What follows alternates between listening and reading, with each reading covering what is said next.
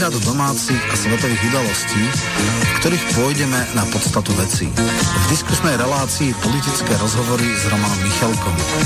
Spolu preberieme, okomentujeme, či zanalizujeme spoločenský vývoj v Čechách, na Slovensku, ale aj vo svete.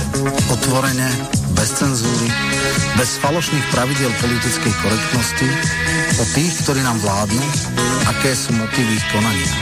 Budeme hovoriť aj o zákulisných politických hrách, ekonomických či oligarchických štruktúrach, o oficiálnych, ale aj diskrétnych elitách.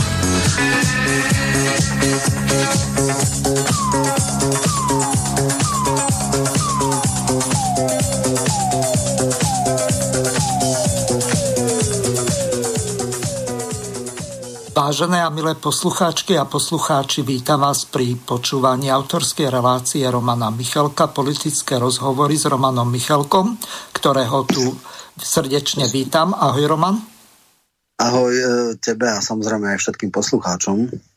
Roman, čo sme si na dnes eh, pripravili, lebo podľa toho, čo sa dialo na tvojom YouTube kanále, tak to bolo niečo strašné. Eh, mne písali alebo volali asi desiati poslucháči, že to už ani nie je o tej téme, ale o posledných dvoch minútach týkajúcich sa Mazureka, mňa, teba, Harabina a čo ja viem, Tarabu a ešte neviem koho všetkého. No, strašné. Človek, ktorý je v verejnom priestore, nemôže byť utlocitný, takže Uh, ako s tým sa muselo rátať.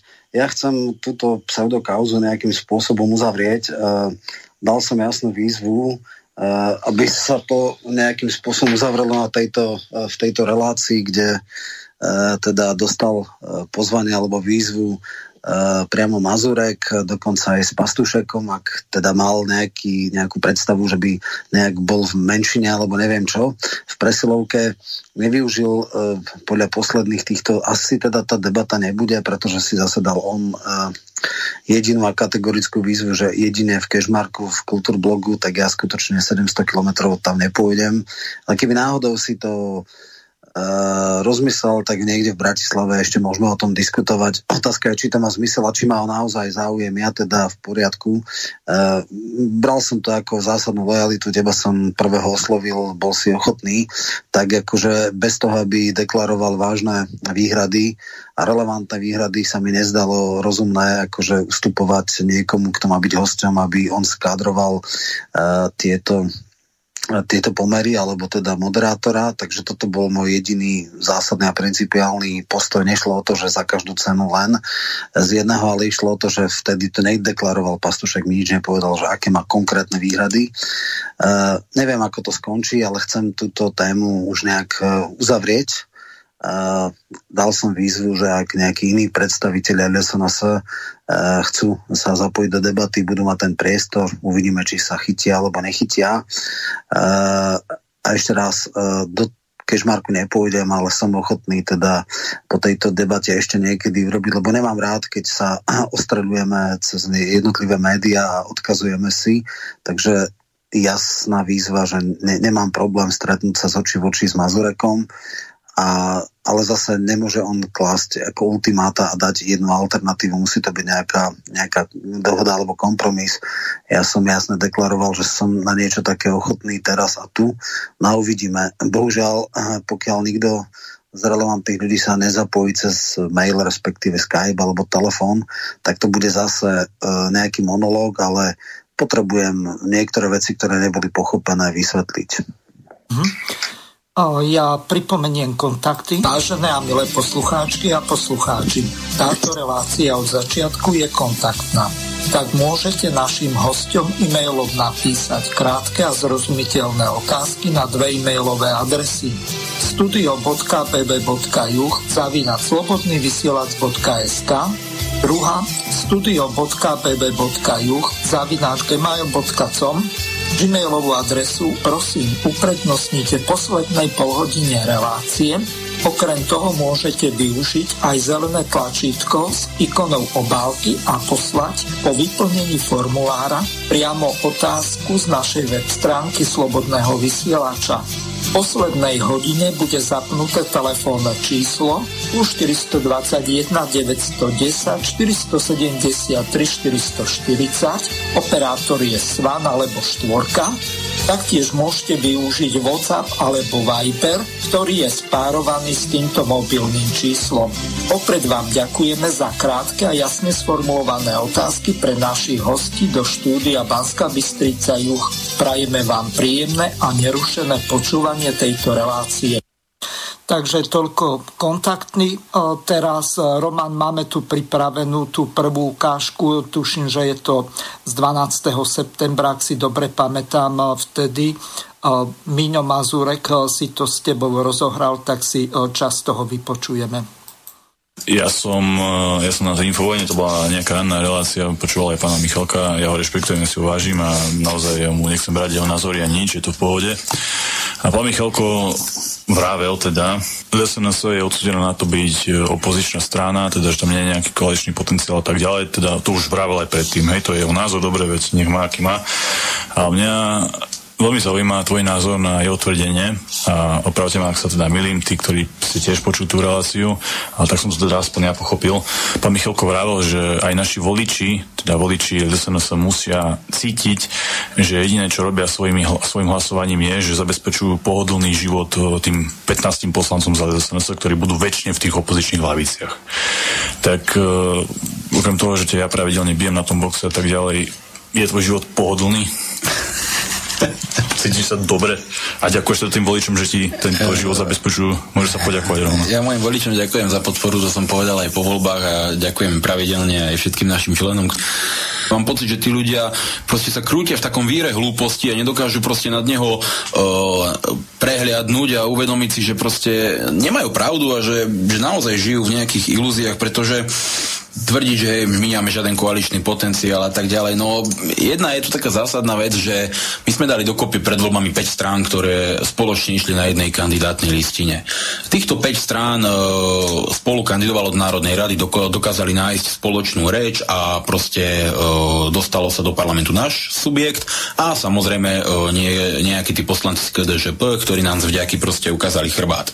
No a predtým taktiež sme dali priestor na eurovoľbách až polovičke našej, kandid- našej kandidátky nezávislým kandidátom, či už z rôznych iných subjektov.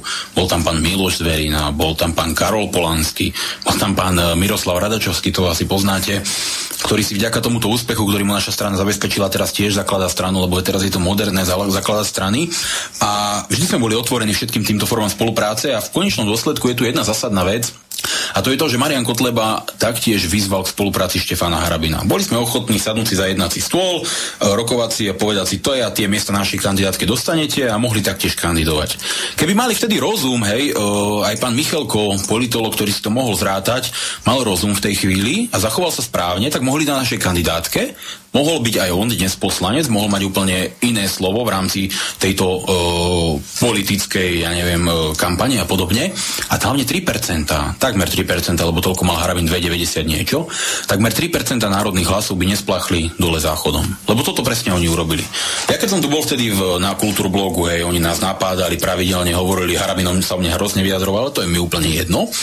Oni hovorili stále o tom, že lepšie to pôjde, keď pôjdeme každý sami a že jednoducho oni budú vtedy silnejší a potom sa môžeme spolupracovať a budeme v parlamente a, proste žili v tých svojich ilúziách a ja som tu presne sedel a aj veľmi veľa ľudí mi písalo Mazurek, ty nevieš, o čom hovoríš, ty si sopliak, ty si hlupák, Harabin v parlamente bude a s takým skálopevným presvedčením, lebo proste Štefan im klamal do očí všetkým, že má 12%. Aj. No on nemal nikdy problém s klamstvom.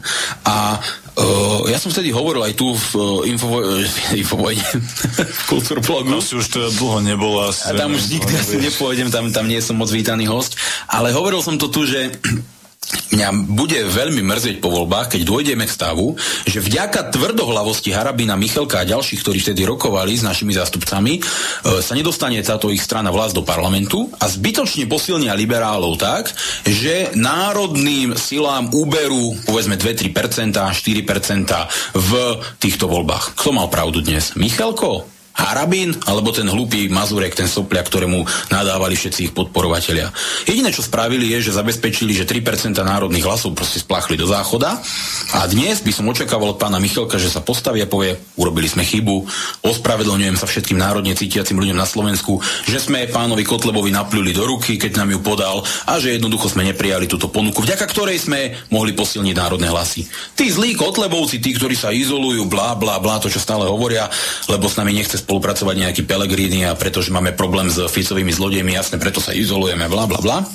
Tak tí presne uh, im ponúkli pomocnú ruku. Chceli sme ich dotiahnuť do parlamentu, chceli sme zjednotiť národné sily, čo sa z veľkej časti podarilo, veď hovorím, 5 strán išlo na jednej kandidátke, ale oni nechceli. Oni nechceli, boli tvrdohlaví, išli si vlastnou cestou a dnes vidíme ich výsledok. Ale zase my sme tí zlí, samozrejme, veď my sme vždy tí zlí. My sme samozrejme zastagnovali vo voľbách, čo je, čo je tragické, čo je zlé, ale oni padli úplne na dno a to je úplná katastrofa. No Roman, máš už pripravené tie kolenáčky, ktoré používajú tí hádzanári, lebo do kežmarku máš ísť po kolenách? Nie, nie, tak eh, aby bolo jasné, je tam viacero vecí. Neviem, či tam ešte bude ďalšia vec, keď sa rozohnil a hovoril, že aký on má eh, pohodlný život. Najprv eh, tú prvú vec, ktorú zjavne bola nepochopená. Pohodlný život v úvodzovkách som myslel, že strana, ktorá je v opozícii, má v istom zmysle veľmi pohodlnú pozíciu v tom, že vlastne nikdy za nič neberie, zodpovednosť nie je vystavená pred uh, kritiku svojich rozhodnutí, či sa darí ekonomike, či sú také onaké problémy, sedí si v opozičných hlavicách, všetko kritizuje, uh, za nič nemá zodpovednosť a v tomto zmysle je to pohodlné, že, že jednoducho nie je nič jednoduchšie ako kritizovať a nebyť za nič zodpovedný. Ak je niekto v opozícii, v podstate je to oveľa pohodlnejšia pozícia. Aj teraz Fico v podstate veľmi dobre rastie, pretože on je veľmi nepríjemný opozičný politik, každý deň máva tlačovky, ale e,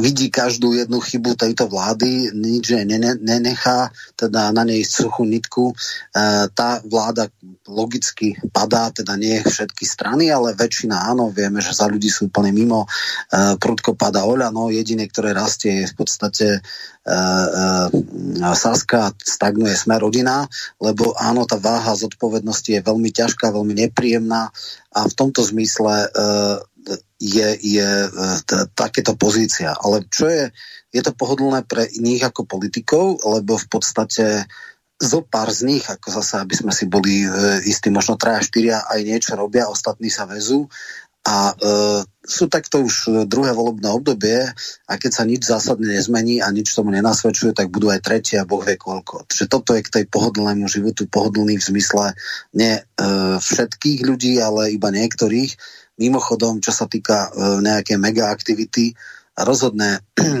v podstate širšia verejnosť pozná 4-5 politikov LSNS, okrem Kotlebu, Mazureka, zjavne áno, je veľmi poznateľný Uhrík. Možno, možno ešte sem tam niekto pozná Beluského, už oveľa menej Šlosára a týmto končí. A keď ešte niekto niekoho pozná, tak sú to možno nechválne známi ľudia ako Mizík, ktorý teda sa zviditeľnil, že vraj neovláda počítač, e, občas hovoria o Krupovi a tak ďalej. Veľmi dobre si pamätám, ako veľmi tvrdo ostro kritizoval svojich kolegov aj Mazurek, e, konkrétne Nehezovú a e, Kolesára, ktorí nakoniec aj nešli na kandidátku za absolútnu ne, teda nepracovitosť alebo, alebo pasivitu. E, takže rozhodne nie všetci ani zďaleka tak e, makajú ako Mazurek. O ňom rozhodne nehovorím, že, že by si šunky váľal v parlamente, to rozhodne nie patrí medzi najvýraznejšie tváre a áno, je aj nejakým spôsobom tým pádom poskribovaný, ide po nám naka, kde, kde kto a častokrát možno aj e, neskúsenosťou alebo tak. No a teraz k tej e, spolupráci. Takže prvá základná vec, keď sme boli vyzvaní e, Kotlebom na rokovanie, tak zo slušnosti sme samozrejme nejakým spôsobom začali rokovať s tým, že je asi logické, že predtým sme si sadli a vyladili si svoje stanovisko, povedali si v poriadku, je to taká ponuka, uh, má svoje pre a proti, uh, má to zmysel, nemá to zmysel. Vtedy pre, uh, prevážil názor, že máme potenciál podľa tých uh, rôznych prieskumoch a rôznych uh, extrapolácií na 6 až 8 čo by znamenalo, že ten typ voličov, ktorý chceme osloviť, ak by sme nerobili chyby, tak by sme ich mohli osloviť až v takejto výške. Samozrejme, v kampani sa robili chyby a veľké chyby a preto ten výsledok bol iný. Ja som v živote nikdy nepovedal, že bude mať 12%. Všetci ľudia, s ktorými som sa stretával, som hovoril v dvoch rovinách že verím a dúfam, že to môžeme dať. Môžeme, nie, že určite to dáme.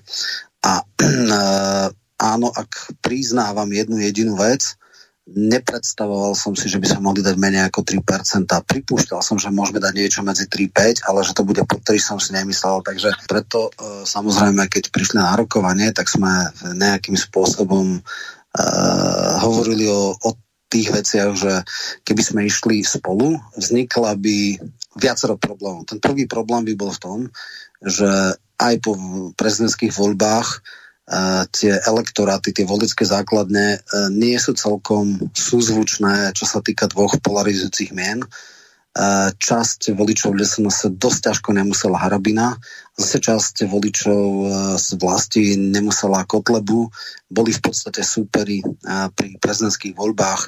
Boli tam aj také rôzne nepríjemné vyhlásenia, kto je za čo zodpovedný a tak ďalej a že kvôli tomu, že ho kandidoval jeden, tak ten druhý sa nedostal do druhého kola a tak ďalej a tak ďalej a, a podobne. Čiže už v priebehu tej volebnej kampane to dosť škrípalo, hovorilo sa o rôznych iných veciach, typu, že kto je aký nezodpovedný, respektíve kto klame a tak ďalej. Čiže bola to aj nejaké nánosy minulosti. To bola prvá vec. To znamená, že tie 3% by určite nebolo, lebo istý prienik by bol, možno 1,5%, ktorý by zvýšil teda z tých 8 na 9, 9,5, ale určite by to neboli 3%.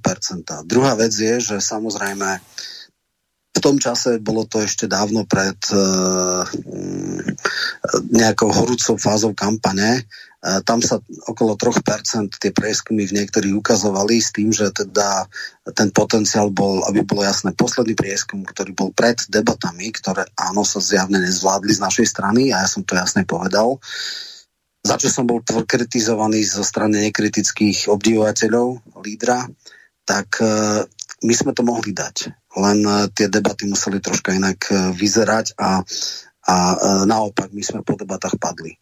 Čiže ten potenciál tam bol, keď si zoberieme, že štatistická chyba je 2%, 4,4, mohli byť aj 6,4. A samozrejme v tom prípade e, sumár hlasov, ktorý by dala LSNS a, a e, vlast by bolo podstatne viac ako e, tých, povedzme, že 9 a tak by to mohlo byť 8 by mali možno LSNS vlast mohla mať 5-6, takže to by bolo podstatne viacej. Nevyšlo to. Uh, tri mesiace pred voľbami žiaden politolog nedokáže odhadnúť, ako sa bude vyvíjať kampaň. Uh, možno sme mohli niečo tušiť, ale nevedeli sme. Je fakt jeden, že, že skrátka Hrabin mal 13% v prezidentských voľbách, tak sa rátalo, že tých 5 je veľmi pravdepodobné a to zase nech mi nehovorí hoci kto uh, a vtedy, vtedy sa jednoducho nedalo očakávať, že to dopadne tak zle. Ďalšia vec veľmi dôležitá, ktorú chcem povedať, je uh, spôsob, akým by sa vlastne tvorila kandidátka. Každý, kto pozná Harabina, vie, že on by nemohol byť dvojka. Je otázne, že či by, uh, ja neviem, Kotlova bol schopný uh, urobiť takú, taký ústratový krok, že by nebol. Uh, tie argumenty boli rôzne. Na jednej strane samozrejme LSNS malo väčšie preferencie, na druhej strane uh, Harabin robil lepší výsledok v prezidentských voľbách, hej, malo 3% viacej. Čiže to sa mohli tiež dávať. Potom koľko ľudí by dali na kandidátku. Predpokladám, že v prvej desiatke by možno, uh, alebo v prvej 15 by minimálne vlast chcelo 6, 6 ľudí. A je otázne, či by toto bolo priechodné zase v LSNS. Ak by uh, eh, LSNS, je fakt, že k takýmto detailom alebo technikáliam sme sa nikdy nedostali, ale boli to vážne veci. Ak by dali dvoch, troch ľudí do prvej 15 pravdepodobne to bolo nepriateľné pre vlast. Hej. Tam sme sa síce nikdy nedostali, ale ako toto si každý, kto dal toto do placu, musel uvedomiť. A samozrejme tie očakávania LSNS boli podstatne väčšie. Vieme, že kandidát boli prieskumy aj 12%. Čiže tam by sa povedal však, dobre, budete mať 20, tak budete mať 6 ľudí v prvej 20, to je v poriadku. Ale nemuselo to tak byť. Čiže už toto by bolo. No a áno, čo teda uznávam, bolo absolútne spackaná tá tlačovka, že jedna osoba, ktorá mala okamžite vyhodená a, a bol som veľmi naštvaný, pustila správu, na ktorej sme sa predbežne dohodli. Skôr než e, skončilo rokovanie, čo bolo fatálne chyba doslova na vyhodenie, ale bolo to úplne mimo mňa. Chcem jasne povedať, že nikdy som nebol hovorcom strany, nikdy hovorca ako inštitúcia, ako, ako pracovná pozícia nebola. Len ma teda poprosili ako človeka z mediálneho prostredia, aby som teda niektoré veci uviedol a podobne. Takže ja som nebol za tlačový odbor, to volebný štáb bol za to zodpovedný. Áno, reakcia lídra bola skrátová, akože vírus a tak ďalej. E, esetu, to, to akože bolo pod istým tlakom a nebolo to šťastné. Ja som hneď povedal a ospravedlnil som sa médiám, že to bolo ľudské pochybenie. Nie je moje pochybenie, ja osobne som s tým nič nemal zodpovedné, nebol som, ani tu pani nepoznám, ktorá to dala, to mi až potom povedali ako mesto toho, aby čumela na teatrojku, kde to išlo v priamom prenose, tak si myslela, že cirka hodinku bude mať debatu, potom pustili a bolo to fópa, nemalo sa to stať. Slušne bolo ospravedlniť sa, ale ako tiež z toho netreba robiť ďaleko siahle dôsledky. E, bolo asi logické, že keď ideme na rokovanie, tak máme to predjednané a slušne sme povedali niektoré veci. Naopak E, bolo maximálne nechutné a zneužité, keď tam začali potom e, v tom parku hovoriť, že my sa chceme s nejakými zlodejmi alebo s neviem kým stretávať. E, podstate bolo jasné, že LSNS a vlast nedá nadpolovičnú väčšinu a môže politika je o umení možného a sú teda strany, ktoré sú priateľnejšie programovo a nie. A samozrejme, ak by sme teda naskladali tie neliberálne, skôr národné sily väčšinu, tak e, musel by nastať nutné, nutné nejaký, nejaký kompromis. A ten kompromis bol v tom, že napríklad e, v živote by e, Smer nesmel mať ministerstvo vnútra, ministerstvo spravodlivosti a rôzne iné rezorty, ktoré by mohli hatiť nejaké vyšetrovanie nejakých korupčných kauz. To by určite bola absolútna nepriechodná e, podmienka, lebo každý politik by mal mať záujem nie len dostať sa do parlamentu, ale presadiť svoj program a program sa dá presadzovať iba z koalície či by to bolo možné, neviem, pravdepodobne by sme tak či tak skončili v opozícii, ale o týchto veciach sa muselo rokovať. No a potom teda, akože o čo išlo v podstate s, s touto reakciou, že budeme za každú cenu v opozícii, lebo neviem čo. A tie také niektoré chytrolínske vyjadrenia typu, že, že sa dokáže oveľa viac v opozícii ako niekto v koalícii, no tak to sú úplne absurdné veci jednoducho z opozície sa nedá presadiť nič a, a kto toto tvrdí, tak nevie vôbec o tom, ako funguje, ako funguje a, teda politika. Čiže toľko k tomu vyjadreniu. Takže nebolo by to o 3% viacej, bolo by to možno 1,5%. Vtedy, keď to bolo v novembri, nikto nemohol tušiť, ako to skončí. To, že z 13% v eurovoľbách sa pôjde až na necelé 3%, 2,93%, sme si nikto, ani ja, eh, ani v najhoršom sne nevedel predstaviť. Ja som si pripúšťal možno, že by sme nemuseli dať 5%, ale že pôjdeme po 3 nie, ale vedel som, že tých 5 dáme, takže toto nikdy som nehrol, že 12%, dohodli sme sa predbežne, vznikla chyba, za ktorú sme sa mali ospravedlniť. A e, myslím v tom zmysle, v, v tom tlačovom vyhlásení. A čo sa týka čo sa týka e, koalície, e, museli sme sondovať aj možnosť, ako si to vlastne LSNS predstavuje, lebo ísť do politiky s tým, že aj tak ostaneme v opozícii, no tak to tiež nie je celkom uh, prístupné. Druhá vec je, že samozrejme uh, bolo naivné si myslieť, uh, že, že napríklad Smer by bol schopný ísť z LSNS, takže to bola skôr taká akademická debata a uh, asi by, keby sme sa aj dostali, ostali v opozícii, ale tá opozícia mohla byť silnejšia. Áno, jednu vec dám možno e, za pravdu Mazurokovi, že možno by, keby e, bola tá koalícia, tak, e, tak by nebola ústavná väčšina tejto partie, že tých 5-6 mandátov možno, že nemuselo tak byť, ale to je tiež všetko, to sú také projekcie a ex post. Najvyššie skutočne tí voliči by vôbec nemuseli tak zareagovať. Podľa mňa tých 3% spoločných hlasov by nebolo, bolo by menej. Ja pripomeniem našim poslucháčom, že e, pravdepodobne nám e, nefunguje tá e-mailová adresa Slobodného vysielača, lebo sa mi nechce veriť, že by e, za pol hodinu neprišli žiadne e-maily. Skúste využívať gmailovú adresu studio.bb.ju závina slobodnyvysielac.sk lebo za pol hodinu žiaden e-mail.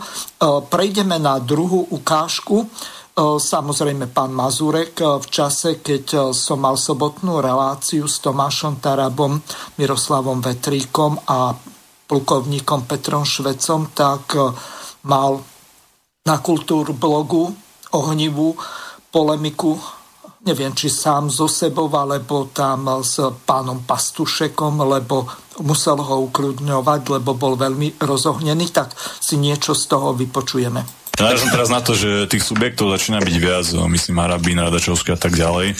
Tie posledné voľby parlamentné pre ľudovú stranu na Slovensku nedopadli nejak slávne. Podľa mňa osobne to bol neúspech.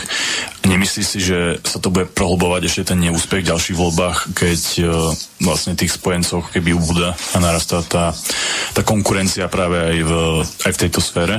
Ja sa nesmierne divím týmto ľuďom, jak je pán Radačovský. E, Harabin to je nič, to, to už proste potom to nikto príčetný hovoriť nemôže. Hej. To sú teórie fakt na úrovni židojašterov. No ale divím sa im, že oni, oni ako keby mali úplne eh, chýbajúci aj posledný zmysel pre nejakú sebareflexiu. Poviem prečo, lebo pán Radačovský si predsa musí uvedomovať, že na to, aby vytvoril silnú politickú stranu, na to, aby vytvoril subjekt, ktorý môže dostať do parlamentu, potrebuje silného rečníka, vedúcu osobnosť, potrebuje človeka, ktorý vie v ľuďoch zanechať emóciu, ktorý vie vzbudiť dáv, ktorý vie proste tých ľudí nejak namotivovať, aby za ním kráčali. Hej, jednoducho, či chceme, či nie, Matovič je takáto osobnosť, je chorý na hlavu, to samozrejme tiež vieme, ale proste on zanecháva obrovskú emóciu, on tým úvodzovkách protikorupčným bojom proste e, zviedol tých Slovákov, Fico taktiež zanecháva emóciu. A aj Harabin bol presne ten človek, ktorý proste vedel v ľuďoch vzbudiť silnú emóciu a preto za ním či už v prezidentských voľbách alebo potom v parlamentných voľbách čiastočne kráčali, aj keď jeho aktívna prezentácia v televízii znamenala, že každá jedna relácia percento dole, pretože proste on zo seba urobil normálne, že komickú figúru, to urobil aj Andrej Danko, čiže on nie je v tom jediný, ale bol osobnosť. Lenže pán Radačovský, či už chce alebo nie, toto hovorím ako objektívny fakt, bez ohľadu na to nič proti nemu osobne nemám, on je v podstate taký tichý intelektuál. Tak, taký človek, ktorý, ktorého si vieš predstaviť s knihou pri tichej debate, niekde proste možno do rádia na nejaký ten pokec, ale e, on nie je ten, tá silná osobnosť, ktorá zbudzuje emóciu, strháva davy a on to predsa musí vedieť. Veď keď si pozriete jeho videa, on hovorí e, logicky, on hovorí možno pre niektorých ľudí príliš zložito, hovorí dlho, ale hovorí proste monotónne a takým spôsobom, ktorý tie dávy proste nestrhne. Oni musia vedieť, že takýto projekt je odsudený k neúspechu. Musia to vedieť. A ja osobne nevidím na tie, jak Harami to nazval teraz, národno, kultúrno, ja neviem, kresťansko, Rodin, vlastenecko, rodinná scéna, pospájal všetky pojmy, ale nevidím na tejto a tak ďalej scéne proste osobnosť, typu Marian Kotleba alebo Milan Uhrík, pomimo našej strany teda samozrejme, ktorý by vedel uh, naozaj vzbudiť tú emóciu, vybudovať si tú veľkú podporu a získať tie dávy. Proste nevidím to, ja neviem, možno vy to vidíte, možno vy to viete a preto už dopredu je zrejme, že aj keď sa pospája, ja neviem, s Michalkom a s ďalšími proste, že takýto projekt, takýchto proste uh, intelektuálnych pánov je odsudený na neúspech a zase to dopadne tak, ako v týchto voľbách, že 2,3, 2,8, 2,9 možno percenta e, zoberú zbytočne národným hlasom a v parlamente bude o toľko menej konzervatívnych poslancov. To je proste fakt, ktorý vidím.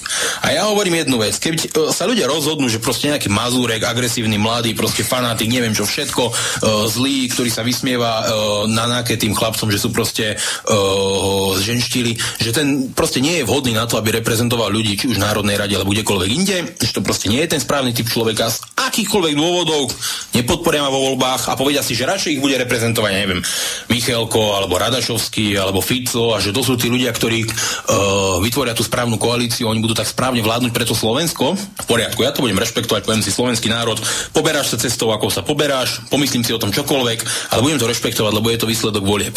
Ale keď dnes vidím, že je tu nejaká snaha, úplne, úplne tupá snaha ísť hlavou proti múru a ešte viac roztriešťovať národné hlasy aj keď ten človek musí chápať, že proste nemá na to, aby to na svojej osobnosti postavil, že on nie je taká osobnosť ako Harabin v tomto prípade napríklad, a aj tak to robia, tak ja už proste nechápem. Ja už proste nechápem, či to robia uh, iba preto, že si naozaj myslia, že sú takí dobrí, že im chýba seba reflexia, alebo to robia za nejakú odmenu. Ja proste neviem, ale nedáva to žiadnu logiku a, a naozaj, uh, keď, nás ľud, keď nás ľudia pušľú proste mimo parlament, alebo si povedia, že ešte proste budem mať tých percent menej, ja hovorím stále, ja nemám problém, ja z tej politiky odídem, mne to bude strašne ľúto, uh, že nemôžem za ľudí bojovať, že proste to takto vnímajú, ale zmierim sa s tým a poviem si v poriadku, no čo ja sa nebudem ľuďom vnúcovať a poviem, že teraz musíš mňa voliť, lebo ja som najlepší. Ja nie som takýto proste.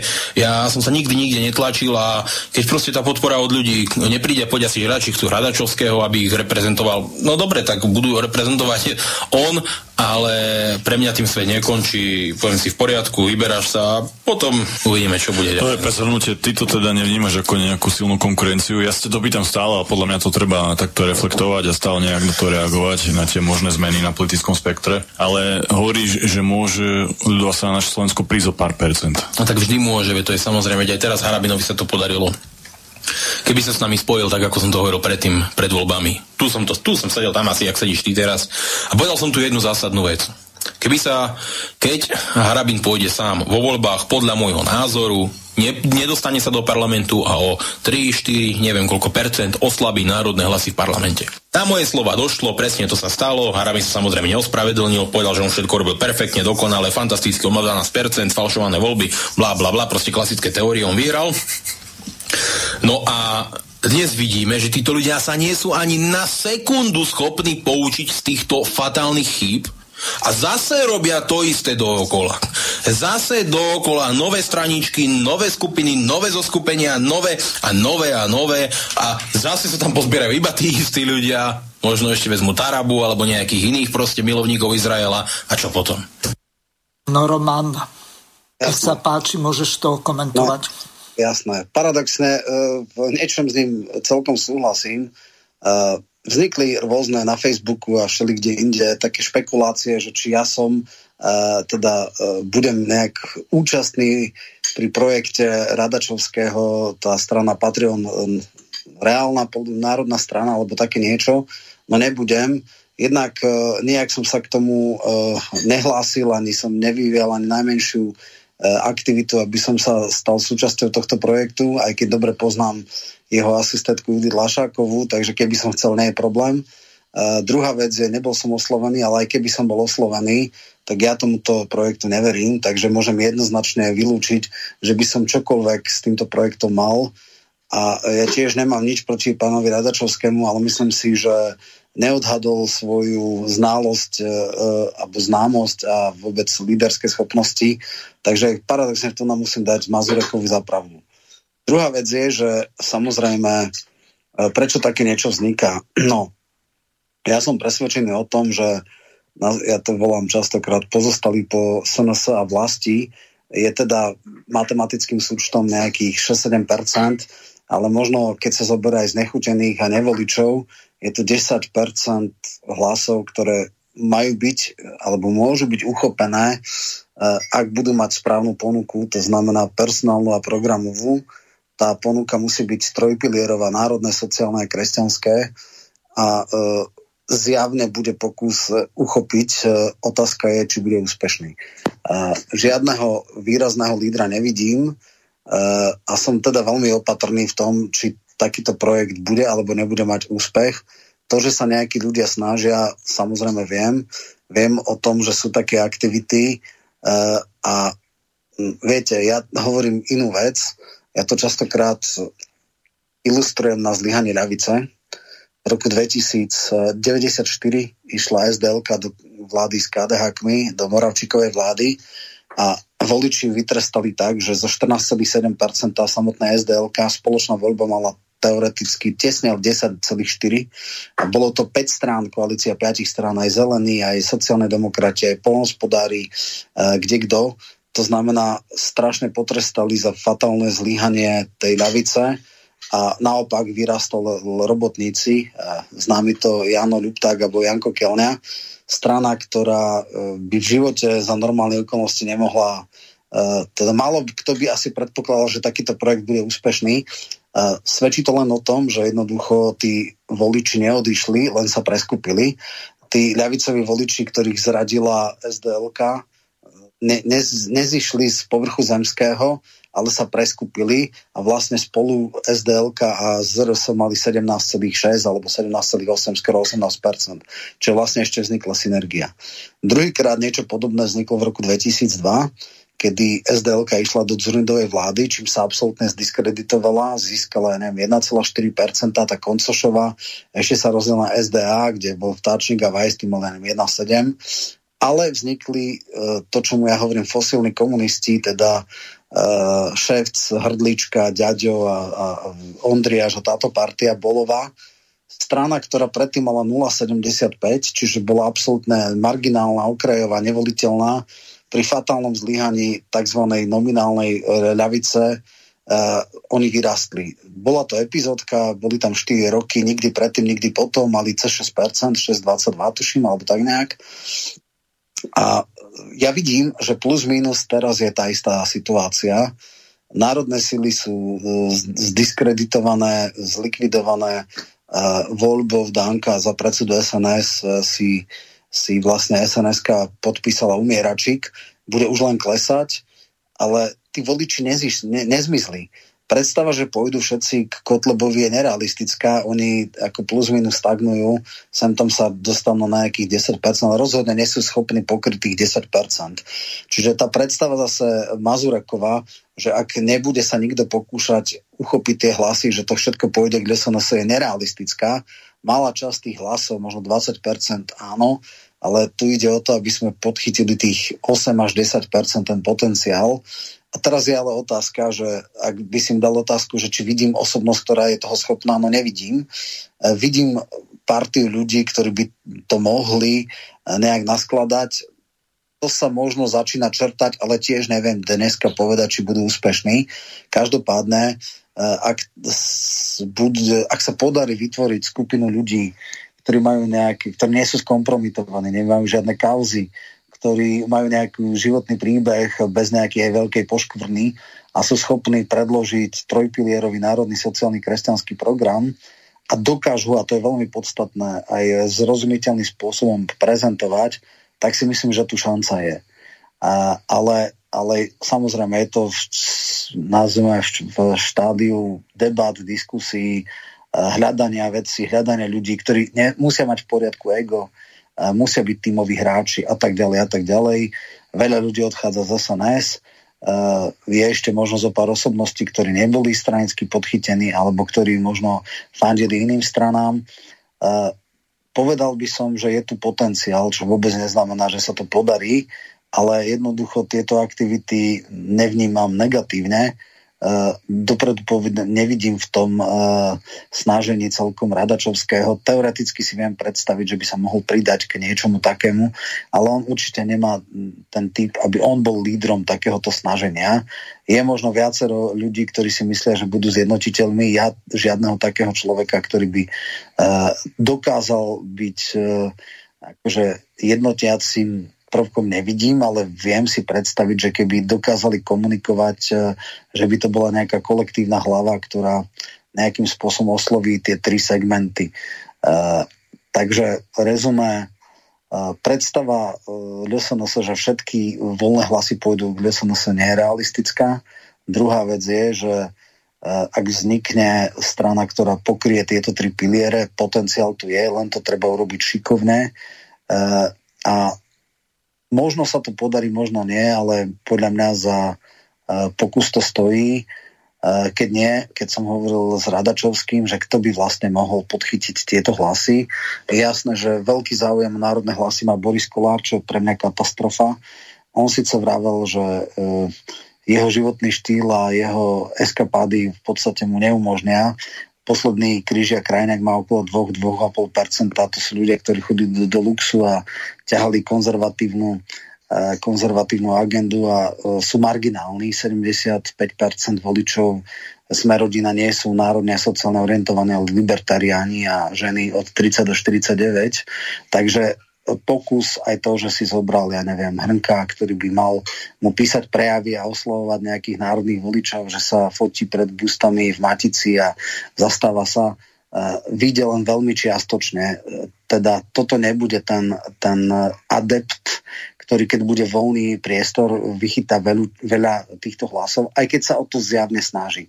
A druhý reálnejší adept je uh, svor Fico a Smer, ktorý ak by chytil nejaké výrazné osobnosti, ktoré dokážu osloviť toto spektrum, tak by tú šancu možno mal. E, je fakt, že dneska národná frakcia v smere je fikciou, e, že odchodom vlastne podmanického aj to posledné, čo ešte sa ako tak za to mohlo vydávať, e, stratili.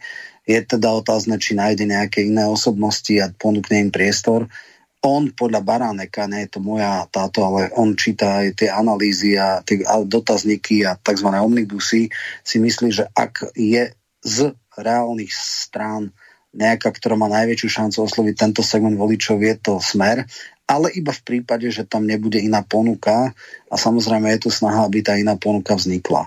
Takže e, toľko k tomu. Ešte raz, e, ak sú nejaké, nejaké špekulácie, že ja a Radačovský, že akože sme nejak spolu v tom projekte, no nie sme. A ja osobne tomuto projektu neverím. Ja by som chcel poprosiť poslucháčov, ktorí písali na e-mailovú adresu studio.bb.ju zavinať slobodnyvysielac.sk alebo pokúšajú sa písať cez zelené tlačítko. Bohužiaľ mne tie e-maily nechodia. Poprosím vás, prepošlite ich na e-mailovú adresu studio.bb.ju zavinač gmail.com, pretože to nie je možné, aby za takmer 3 čtvrte hodinu neprišli žiadne e-maily. Predpokladám, že to bude nejaká chyba. Máme tu pripravenú ďalšiu ukážku, kde pán Mazurek riešil ten, neviem či to nazvať incident, podľa Borisa Kolára, tak e, to incident bol. Nakoniec si to môžeme e, pustiť aspoň tú časť, kým e, sa k tomu konkrétnemu vyjadroval. Pán Kolár, ako to bude ďalej pokračovať No tak v oktobri sa uvidí, že či si zoradia šiky a či to pre, pani Záborské prejde. E, pre mňa je to na, na dnes uzavreté. Uvidíme, či e, strana Smer dá žiadosť alebo e, vyzbiera podpisy na mimoriadnu schôzu. Pokiaľ by to urobili dnes, tak ju hneď do hodiny otvorím, aby tí poslanci, ktorí si teraz mohli rokovať a neboli tí aký je problém pre koalíciu, či dianie okolo integračného zákona? Žiadny. Ja si myslím, že to len proste si naťahujú, kto aký prejde. Podľa môjho názoru neprejde ani ten, ani ten uh, konzervatívny, ani ten liberálny. Lebo potom zase tá druhá strana bude robiť tej prvej to isté, čo bolo teraz. Je to v poriadku preto, lebo uh, o tomto bola uh, voľná ruka, voľné hlasovanie. Dohodli sme sa na koalícii, že v týchto kultúrno-etických otázkach že sa takto rozhodli, takže je to legitímne právo Sasky a zase legitímne právo e, niektorých poslancov zo strany e, Volana, prípadne ostatných konzervatívnych síl. Pán Šikoš povedal, že je to podľa neho porušenie koaličnej zmluvy, takáto obštrukcia spolu s Kotlebovcami smerom a hlasom. Obštrukcia nie je porušenie koaličnej zmluvy. Možno, že niekto môže namietať, že keď sa jedná o koordinovaný postup s opozíciou, Kotlebovcami, tak je to veľmi komické, keď sa Kotleba spojí s uh, liberálmi zo Sasky, aby neprešiel konzervatívny zákon o ochrane života. Kotleba si, prepačte mi, nakakal do vlastnej misie. Takže toľko Boris Kolár. Neviem, Roman, chceš to komentovať, alebo rovno prejdeme na Mazureka, kde zdôvodňoval, že čo sa vlastne dialo. Dobre, radšej pustíme to, nech to naraz máme. Nech to Čo sa týka toho hlasovania. Mm. Zase klame, on vie veľmi dobre, ako to bolo. Áno, bola na našom klube pani Cigánika. Vy dvaja ste tam sedeli akurát no, vtedy. Sme, sme preberali to tvoje obvinenie, nie to, jak proste dokoľko pôjdeš na koľko rokov do basy. No a ona zaklopala na dvere, vošla a povedala v podstate, to je veľmi vtipná príhoda, že dobrý deň, chodím po všetkých kluboch, predstavujem ten môj pozmeňovací návrh o potratovej tabletke a ja viem síce, že vy ho nepodporíte, ale prišla som aj tu, však je to proste, máte to po ceste, idem aj na ten ďalší klub tu po ceste, tak vám to proste aspoň predstavím. Tak my sme tam prehodili niekoľko sarkastických poznámok, že jasné, Janka, super, ideš, ideš, ideš a hej, hej. Proste urobili sme si dnes srandu, veci to videl, proste tak to bolo a pobrala sa preč. No jednoducho trvalo to asi 2,5 minúty. A toto niekto použil ako argument, že my sme vraj dohodnutí so Saskármi. Ale čo už nepoužili ako argument, že v našom klube bola aj pani Záborská.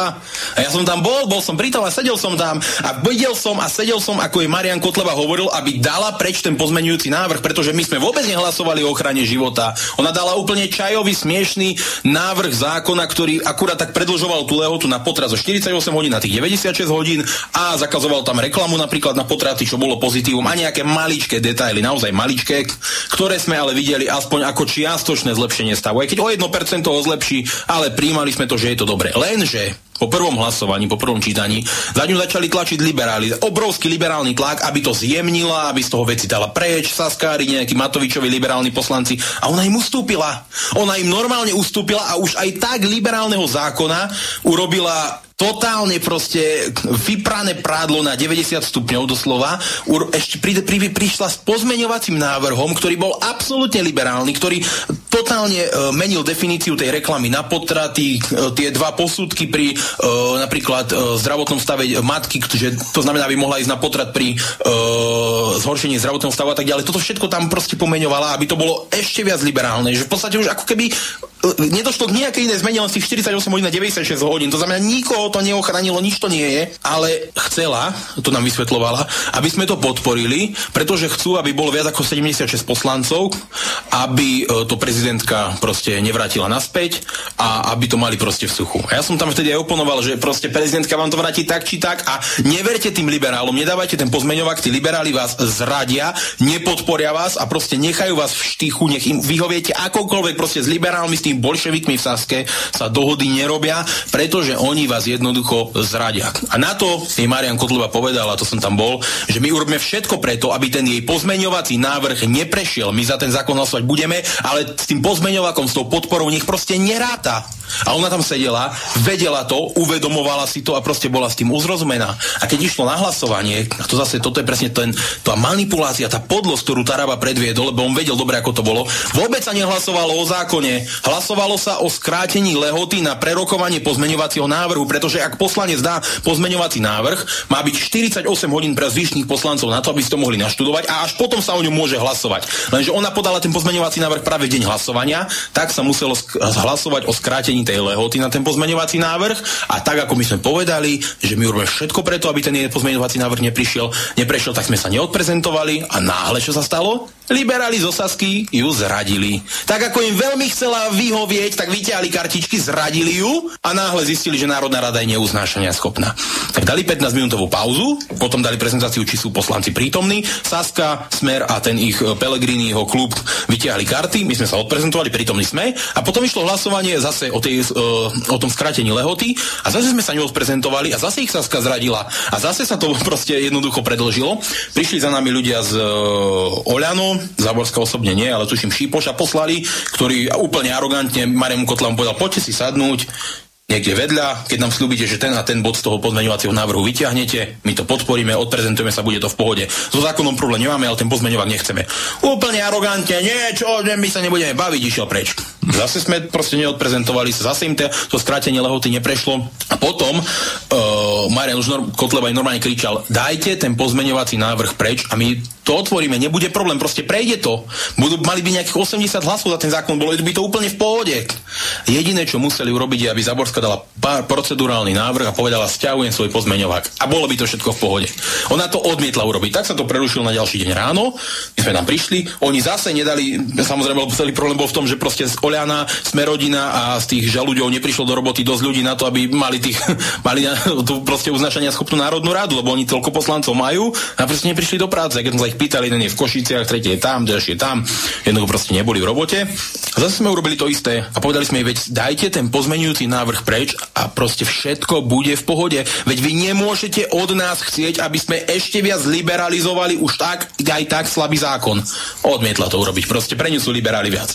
A liberáli jej tam asi 6 krát po sebe vrazili diku do chrbta a aj tak sa im snaží vyhovieť. Tak ja potom už neviem, čo je za tým, ale nech od nás, naozaj nech od nás nikto nechce, aby sme toto podporovali. A Taraba to dobre vie. Dobre vie tieto veci a špinavo klame. Špíni, uráža klub, vďaka ktorému tam je, uráža stranu, vďaka ktorému tam je, pretože je to podliak, pretože proste nemá žiadny charakter a takto to vidíte. A mne je úprimne ľúto, že práve takíto ľudia sa tam dostali. Jednoducho zradcovia, ktorí naozaj, naozaj nemajú kúsok cti, aby už keď aspoň ten klub opustil a ide mu o to, aby bol poslanec, tak nech tam čuší, nech tam je niekde zalezený a nech proste je vďačný tým poslancom a tým členom ľudovej strany naše Slovensko, ktorí ho tam dostali a nie ešte, že on nielen, že zradí, on ešte bude špinavo útočiť a klamať. Čiže asi toľko, keď bude ten zákon na hlasovaní, my ho podporíme, ale my ten za- pozmeňovák cez nás proste neprejde. Tak jediná, jediný, kto je zodpovedný za to, čo sa stalo, je pani Záborská, ktorá tak veľmi chce vyhovieť liberálom, že si myslí, že my sme takí istí, že budeme proste sa kláňať pred liberálmi. No v žiadnom prípade.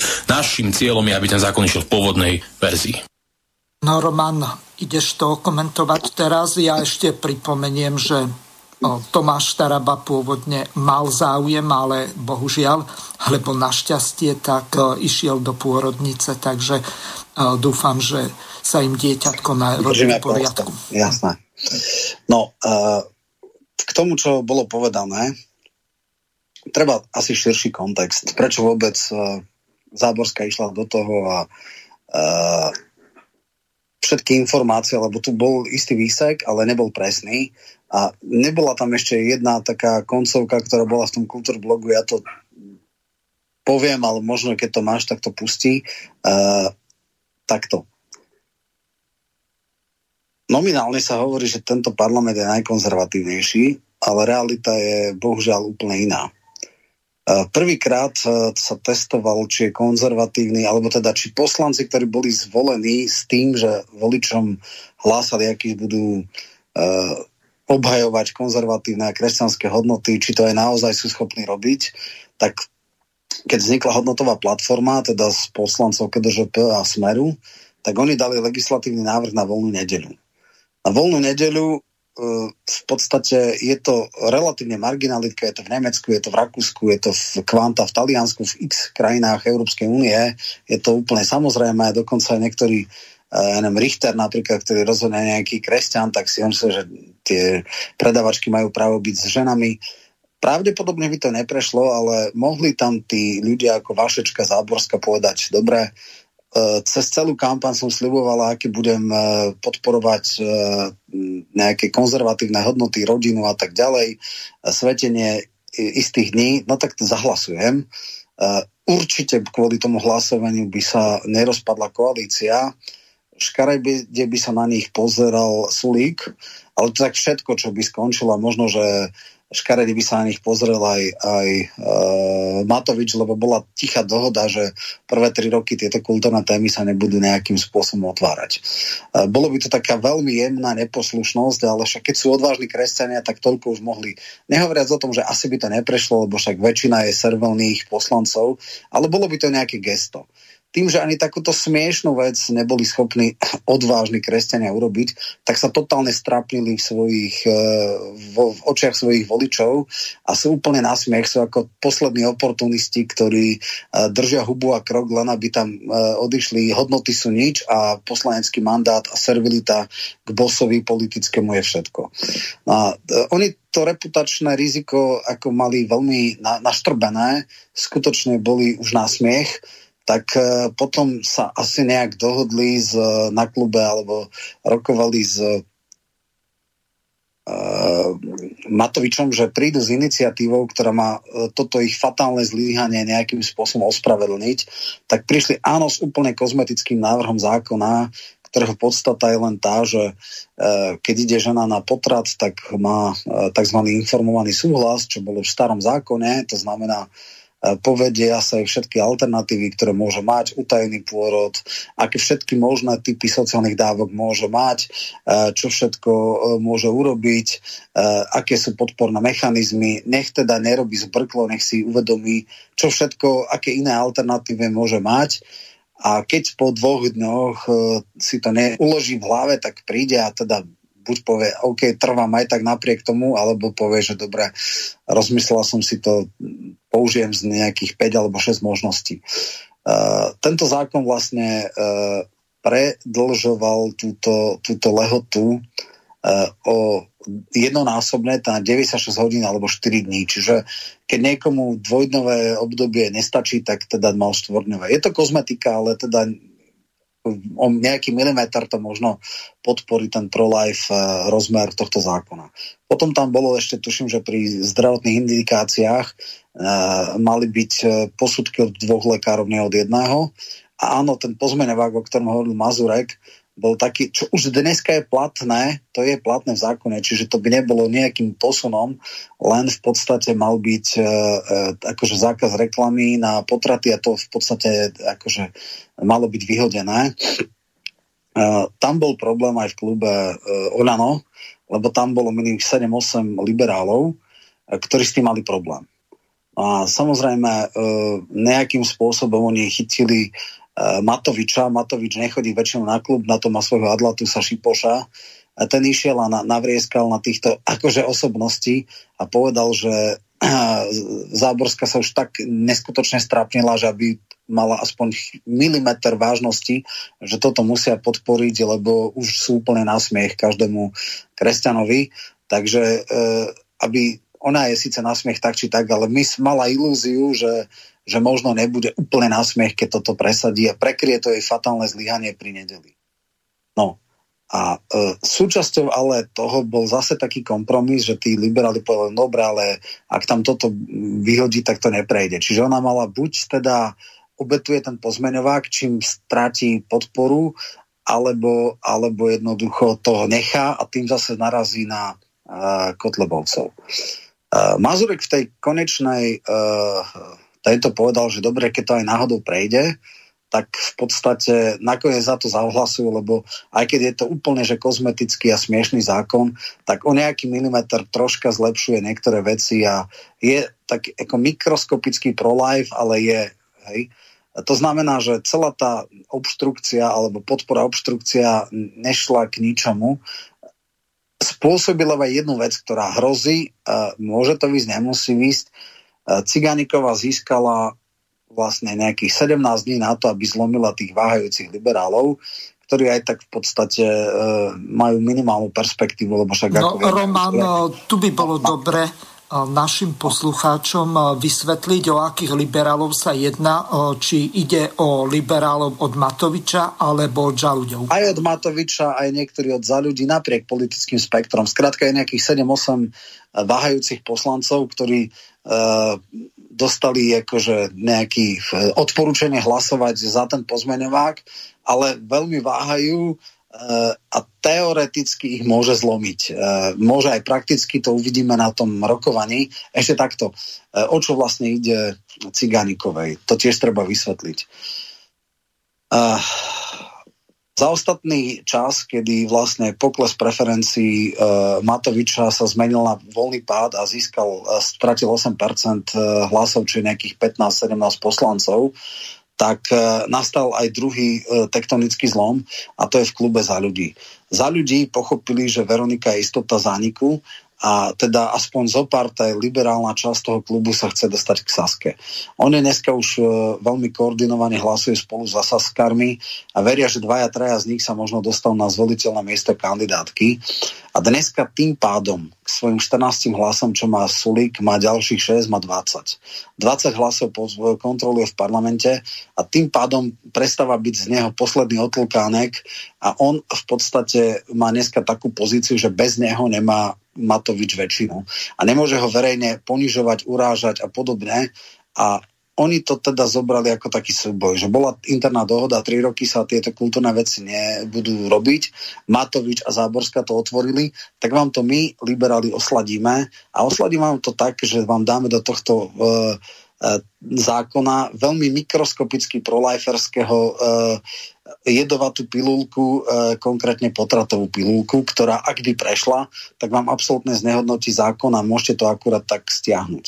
Zároveň v podstate dneska je veľký boj o liberálneho voliča, pretože sa s nevolili tí mestskí liberáli kavierenskí, ale ekonomickí libertariáni a neoliberáli ekonomickí, ale tí hodnotoví, tí, tí akože duhové prajdy a podobné, tí mali svoju ikonu v progresívcov. Dneska, keď šéfka progresívcov je Bihariova, tak to je ako to je ľahká obeď a vlastne je tam zrejme dohoda, že Cigániková má byť tá osoba, ktorá bude presadzovať tvrdo agresívne liberálnu agendu, aby vlastne odtiahla voličov od progresívcov k Saske. Čiže ona to využila a vlastne v istom zmysle to bol majsterštík a LSNS možno vedomé, možno nevedomé e, umožnilo to, že získala šancu znehodnotiť tento zákon. Či sa jej to podarí, neviem. Ale má 17 dní na to, aby zlomila váhajúcich a, e, a je možné, že sa jej to nakoniec podarí. A teraz ešte teórie, ktoré vznikli, prečo to sa robí. Jedna z možností je, že, že uh, Matovič mal istý záujem na tom, aby Záborská nebola absolútne na smiech a mal teda záujem, aby ten zákon prešiel a možno si myslel, uh, a možno naivne, alebo teda určite naivne, že teda ho legitimizuje mm, Matovič tým, že začne s ním oficiálne rokovať, čo sa nestalo. Snažil sa nejakým spôsobom iba Šípoš. Šípoš vraj volal Matovičovi, či je ochotný komunikovať s Kotlebom, tento striktne odmietol. Čiže tým pádom táto kalkulácia nevyšla. A e, dôsledok môže byť, neviem, či, nehovorím, že to určite bude, ale môže byť ten, že jednoducho sa tých 7-8 váhajúcich podarí Cigánikovej presvedčiť, tým pádom dá do zákona potratovú pilulku, tým pádom všetko pôjde do stoupy.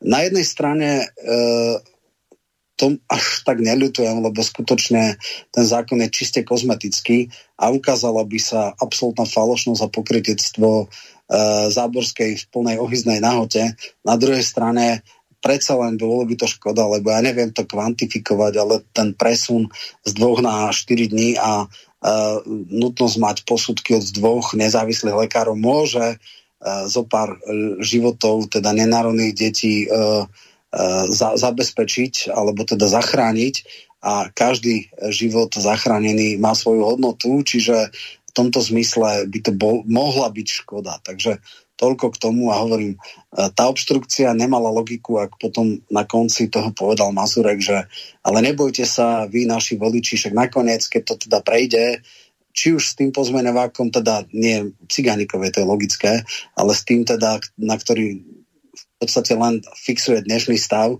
my určite tento mikroskopický proliferský zákon podporíme. Potom celá tá obštrukcia nemala, nemala žiadnu logiku a zmysel a vlastne si protirečil. Mhm. Ja pripomeniem našim poslucháčom, že od teraz je zapnuté telefónne číslo plus 421 910 473 440. Pokiaľ chcete, tak môžete volať aj cez Viber.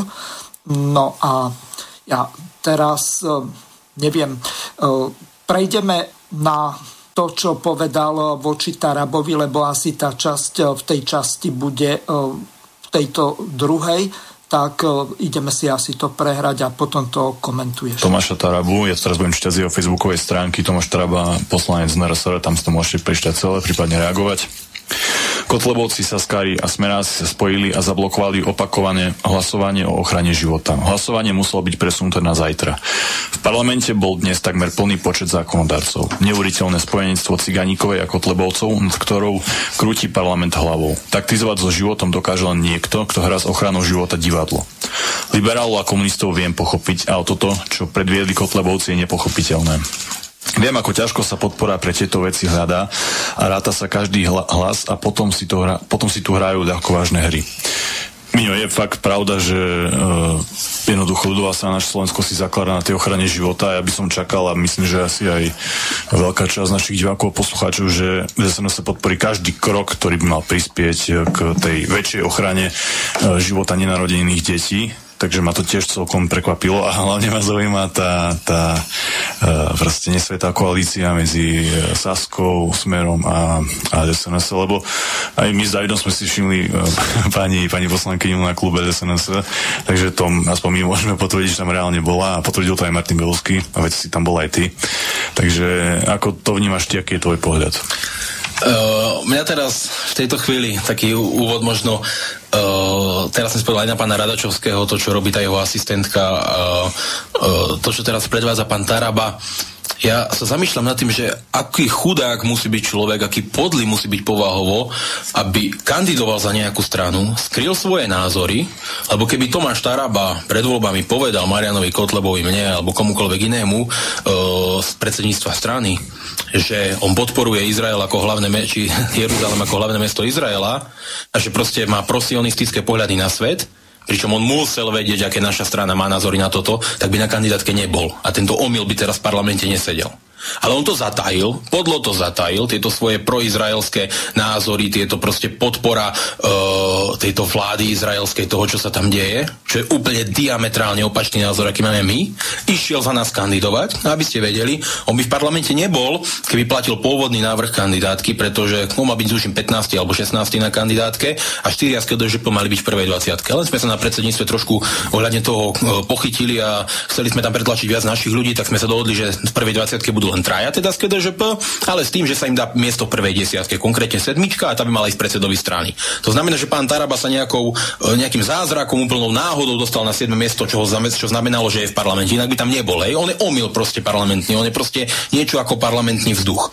No a ja sa tak zamýšľam na to, aký musí byť podlý, aby si zatajil svoje názory, oklamal stranu, nechal sa s ňou viesť do parlamentu, potom z nej špinavo vystúpil, ohovoril ju, označil aj mňa normálne označil, lebo on ma špinavo proste útočí, že 777, keď som dával niekomu e, dar, že som vedel, čo to znamená, že to je nejaký trojramenný hakový kríž, čo za blúznenia. Označil ma za neonacistu, Uhríka označil za neonacistu pomaly, e, Kultúrblog označil za neonacistický kanál. Čo inak zvláštne musím vyťahol, povedať. Vyťahol... Počka, počka, budú pokoj sa teraz, napísa vodia tak. Dobre. E, pán Tarábo tu sedel dokonca na relácii viackrát a ja som bol rád, že tu je, lebo ja ho považujem v niektorých veciach naozaj za odborníka a bol som rád, že tu bol a že nám povedal svoje názory.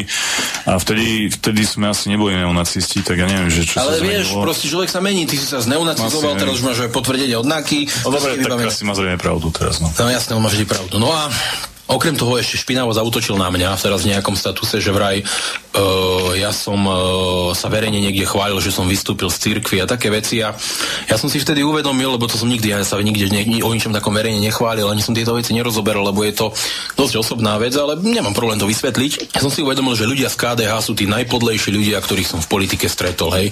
Toto, že som vystúpil z katolíckej cirkvi, keď som mal 17 rokov, čo bol výsledok nejakej hádky s jedným človekom, úplná proste mladická hlúposť, ktorá nemala žiadne opodstatnenie, proste nič, jednoducho nejaký akt vzdoru, tak e, to na mňa vyťahli ľudia z KDH, ktorým to dal uh, Farar v podstate e, zrejme zo Spišskej Belej a vyťahli to na mňa špinavo v rámci politickej kampane. KDH proste to je, to je taký morálny jednoducho uh, suterén, že oni sa nešítia k ničoho. No a pán Taraba tiež pochádza práve z týchto vôd, veď robil pre Figela, neviem presne na akej pozícii, robil niečo so štátnymi uh, zahraničnými investíciami, čiže uh, Lipšic a tak ďalej. Proste tí ľudia z KDH, to je, to je naozaj morálny súterén, ako vidíme a v podlosti len ťažko prekoná niekto.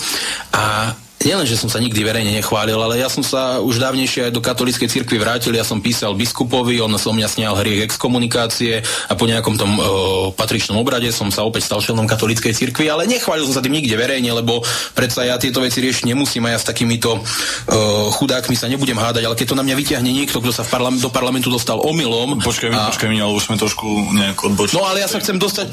Veď, a teraz som idem, a keď to na mňa vyťahne niekto, kto sa do parlamentu dostal omylom a kto je tak podlý, že vy využíva všetko na to, aby útočil na stranu, ktorá ho tam dostala, tak uh, to fakt opisuje toho človeka. Proste Tomáš Taraba je neskutočne podlý človek, jeden z najpodlejších, aké som v živote stretol a je mi úprimne ľúto, ospravedlňujem sa našim členom, že tam v parlamente sedí. A čo sa týka toho hlasovania, mm. Zase klame, on vie veľmi dobre, ako to bolo. Áno, bola na našom klube pani Cigánika, a dvaja ste tam sedeli akurát no, vtedy. No, sme, sme preberali to tvoje obvinenie, nie to, jak proste dokoľko pôjdeš na koľko rokov do basy.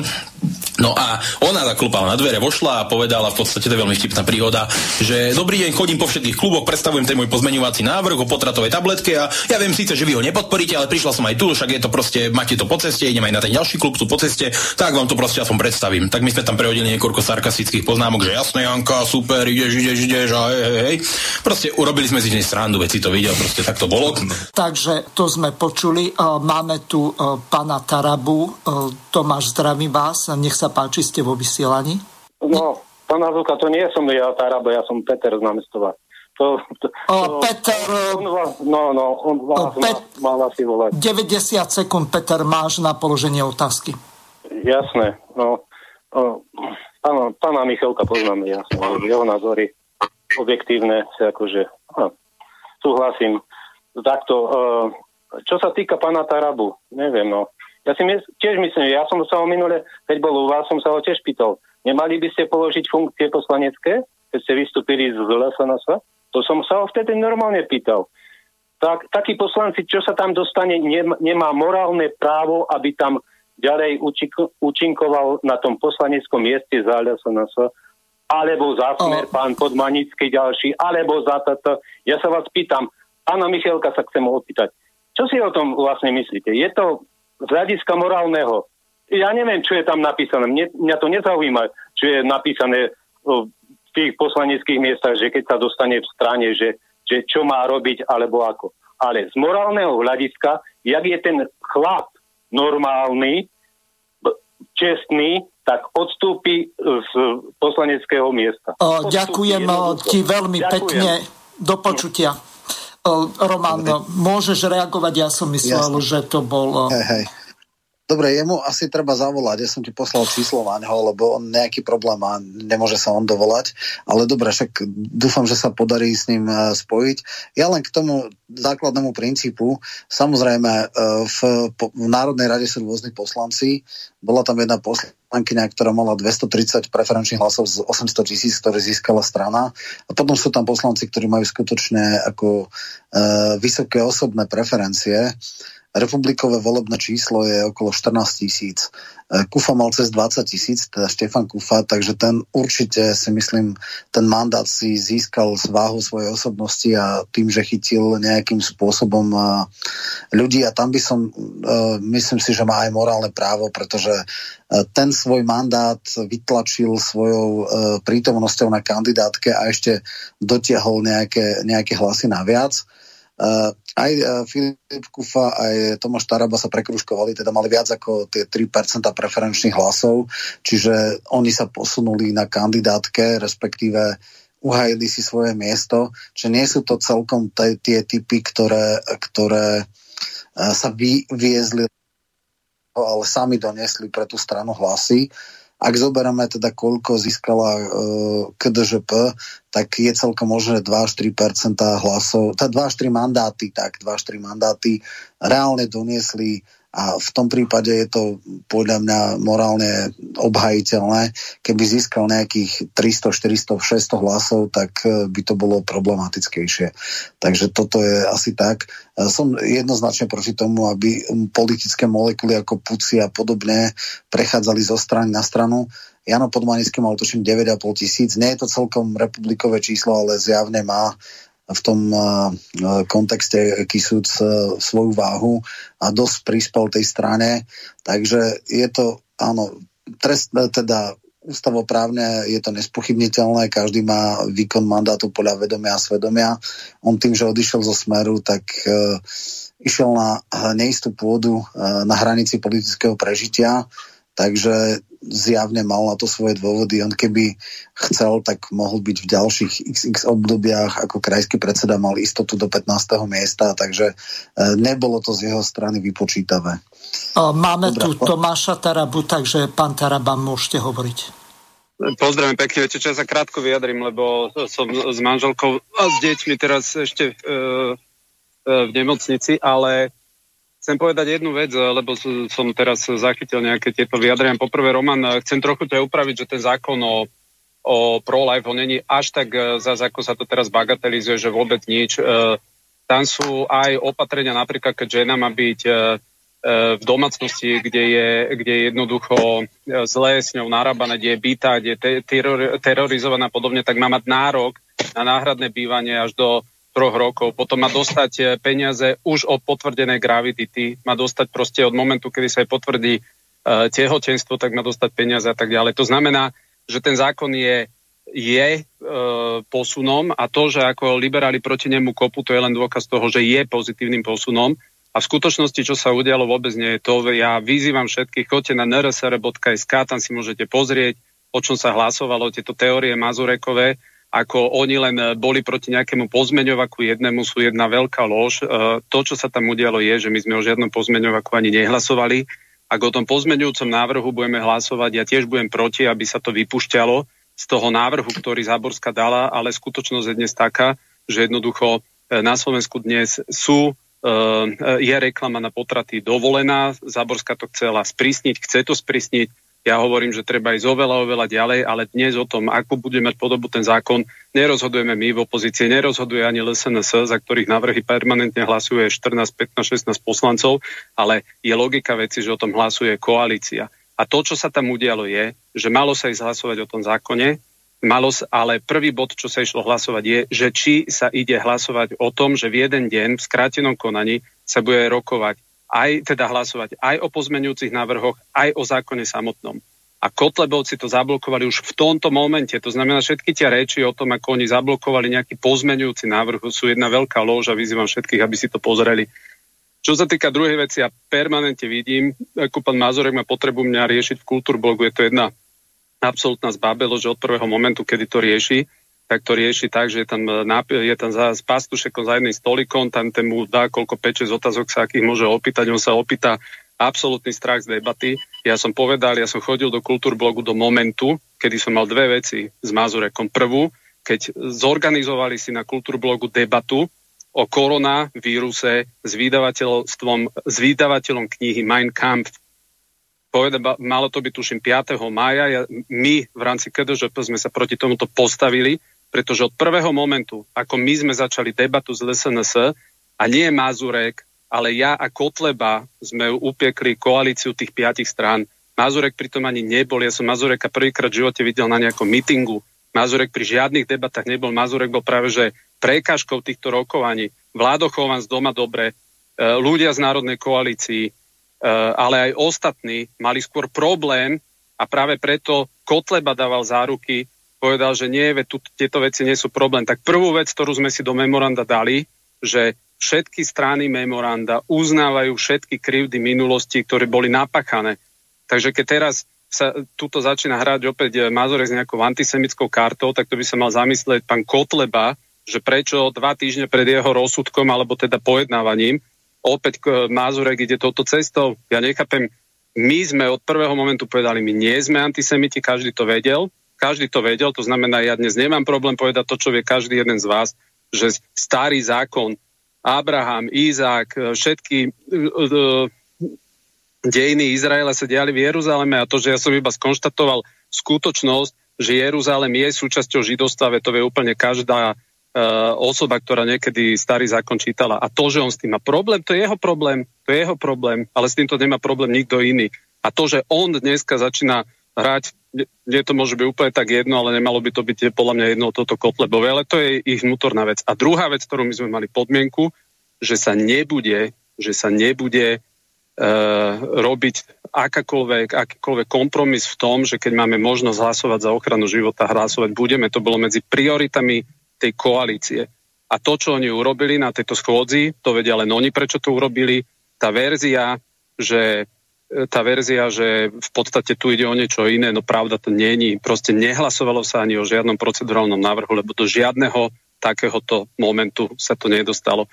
Takže ja nemám absolútne viac potrebu sa k tomuto pánovi vyjadrovať. Skutočnosť je taká, ja som u Mariana Kotlebu videl a vidím snahu, aby tá strana bola nejakým spôsobom akceptovaná, ale tento pán, pán Mazurek, ju tlačí do totálnej izolácie, a tá izolácia je tak extrémna, že Fico ani len nejde pre nich si pre podpisy na zvolanie mimoriadnej schôdze, čo by každý jeden človek považoval, že je úplne normálne v rámci opozície.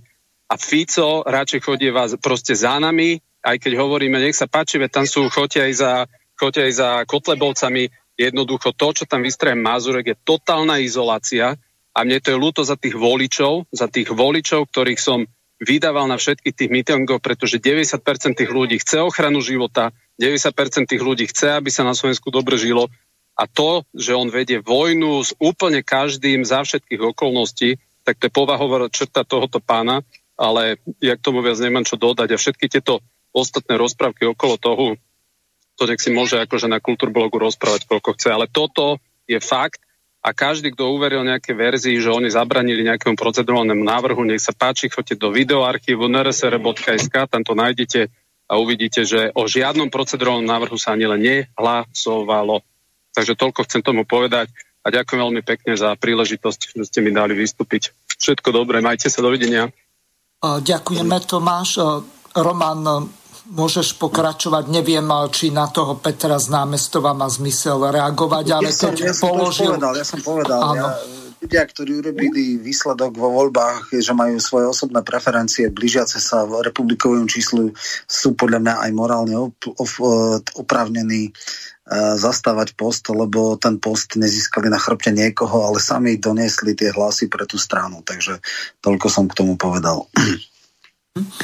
No, ja som si to tak eh, prepočítal, ak eh, si dobre pamätám, tak eh, LSNS mala volebný výsledok asi 229 tisíc voličov.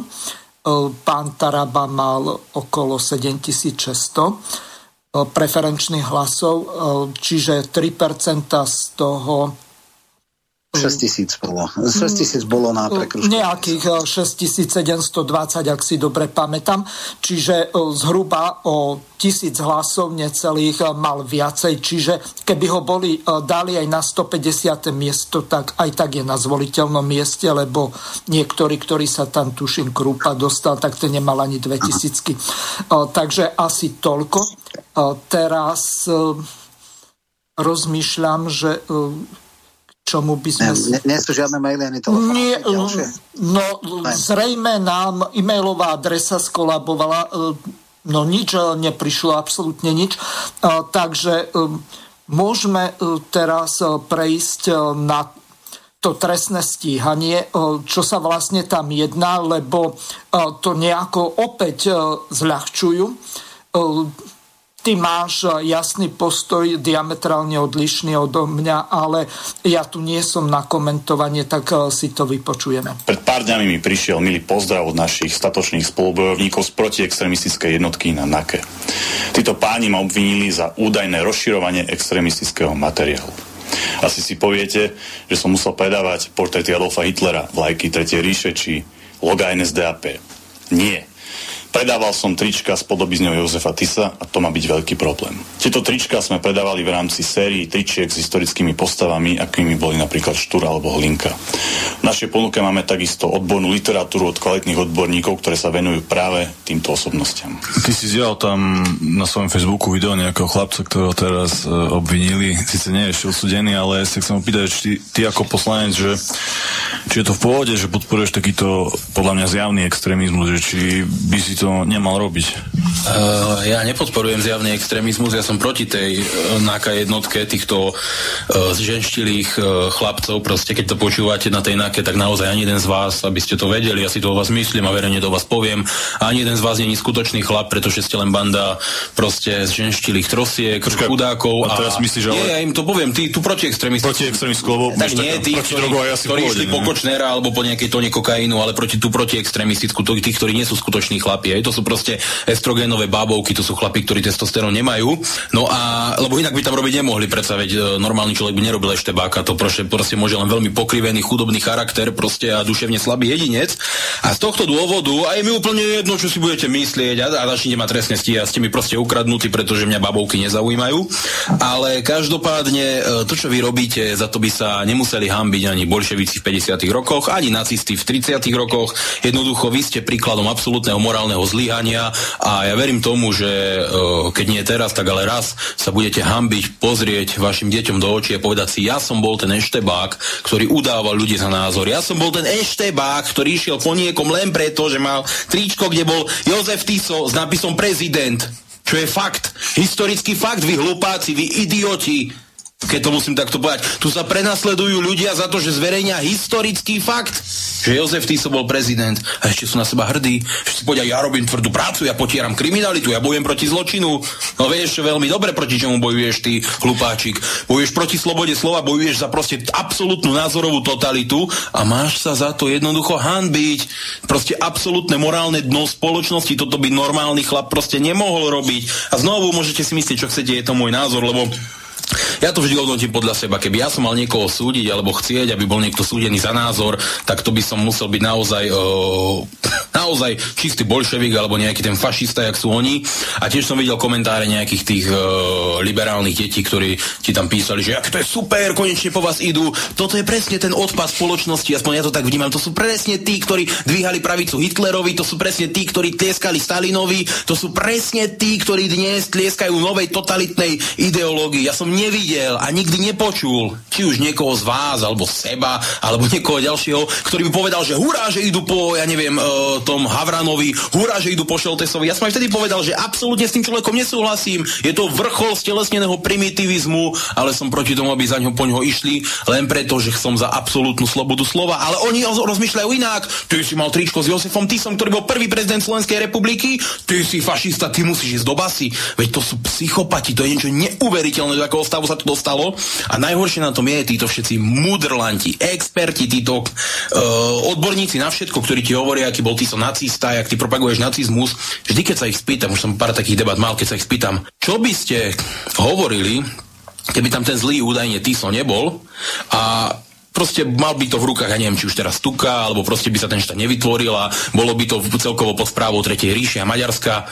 Vy si uvedomujete, že je proste historicky zdokumentovaný fakt, že by zomrelo ešte viac Židov, ešte viac Slovákov? Lebo by tu nebol žiaden Tiso, ktorý dával obrovské tisíce výnimiek a zachraňoval životy. Ale vy poviete, jo, oni transportovali ľudí do táborov, ale že to robili v tej celej Európe a že nemali na výber, ale nie, potom príde nejaký, ja neviem, Benčík alebo nejaký iný hrdina povie, mali sme ísť do boja s treťou ríšou. On by prvý utekal asi proti Wehrmachtu do boja, nie? Trojmiliónové Slovensko. To proste banda úplných vypatlancov. A dneska budem akože asi vulgárny, ale jak mám sa k týmto ľuďom proste postaviť z, z, s, nejakou, s nejakým pokojom, s nejakou rozvahou, tak oni dobre vedia, že keby tam Tiso nebol, tak zomrie o mnoho viac ľudí, pretože on bol jediný, ktorého ešte aj židovskí rabíni prosili, aby tam ostal, lebo reálne nejakých ľudí zachraňoval. Ale proste nacista, fašista, dneska je každý nacista, fašista, však aj vidíme, čo v parlamente príjmajú za zákony.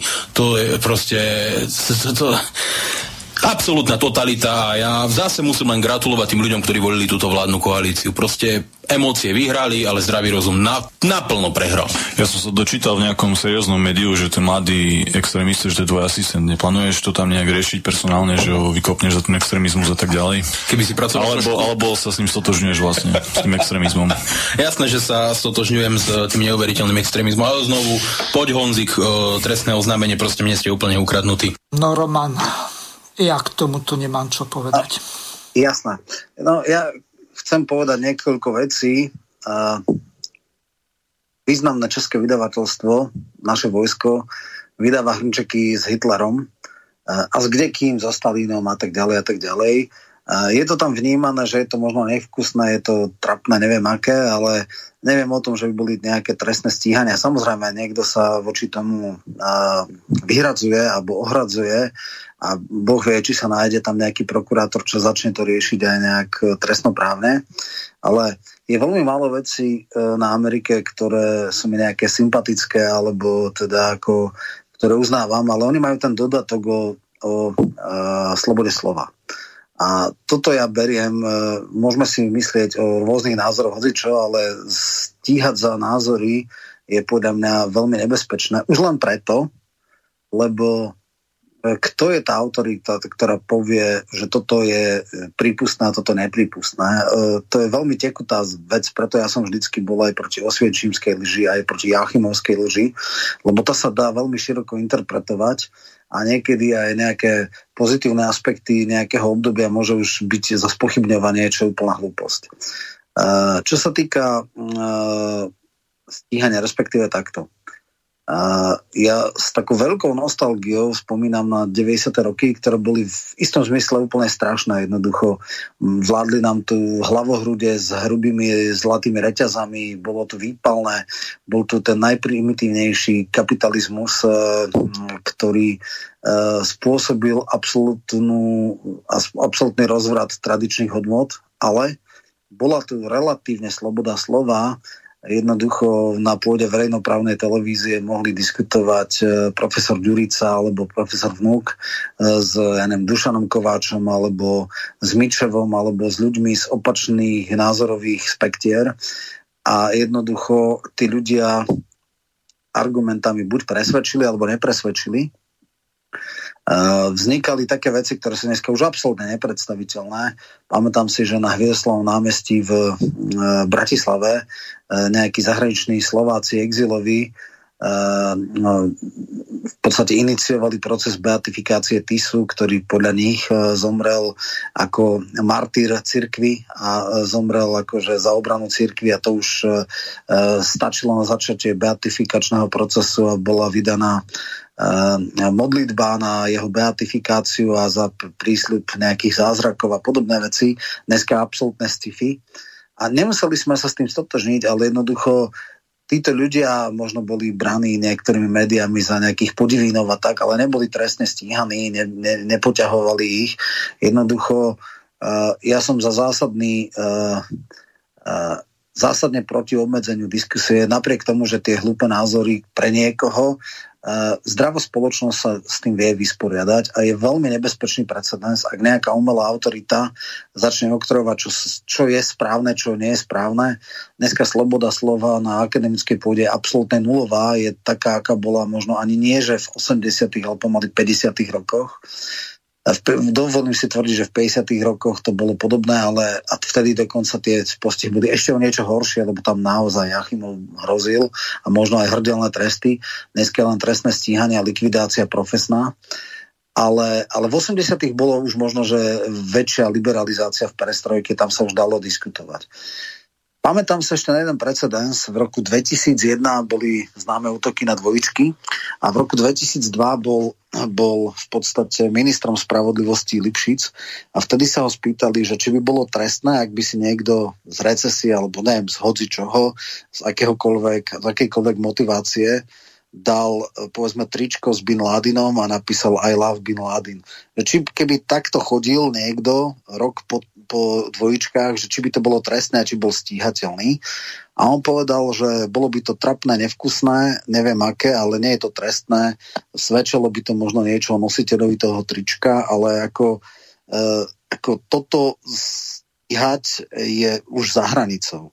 Dneska sme už ďaleko, ďaleko za touto hranicou a toto ja pokladám za, za nebezpečné. Bude to aj pre mňa zaujímavý precedens. E, vznikajú a vydávajú sa tu rôzne knihy, väčšinou jednostranne orientované.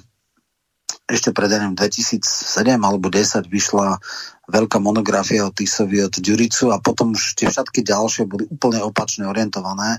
Ale je fajn, že aspoň tú knihu nejakým spôsobom nezakázali. E, vyšla v viacerých vydaniach. Keby ju zakázali, tak ju iba spropagujú. A e, to, že Kultúrblog robí merch, e, je v poriadku.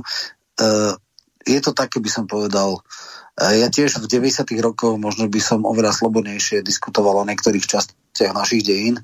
Ja si uvedomujem, že dneska je situácia, aká je. Je otázka, či sa tomu e, poddať alebo bojovať. E, oni teda bojujú, ale podľa mňa je rozumnejšie bojovať argumentami tým, že sa nebudeme po, že budeme robiť konferencie, že budeme vydať zborníky, knihy, kde tá rôzna interpretácia je, kde možno už nie na pôde verejnoprávnych médií budeme interpretovať toto obdobie a argumentami, ako možno také pravoplatné, ako pravdu povediac, dnes v tejto absolútnej hystérii uh, sa aj dosť e, čudujem, že by si nejaký človek zobral takéto tričko, lebo ak by študoval neviem, na strednej škole, tak má obrovské problémy na vysokej ešte väčšie, uh, teda pokiaľ by nejaké spoločenské vedy robil.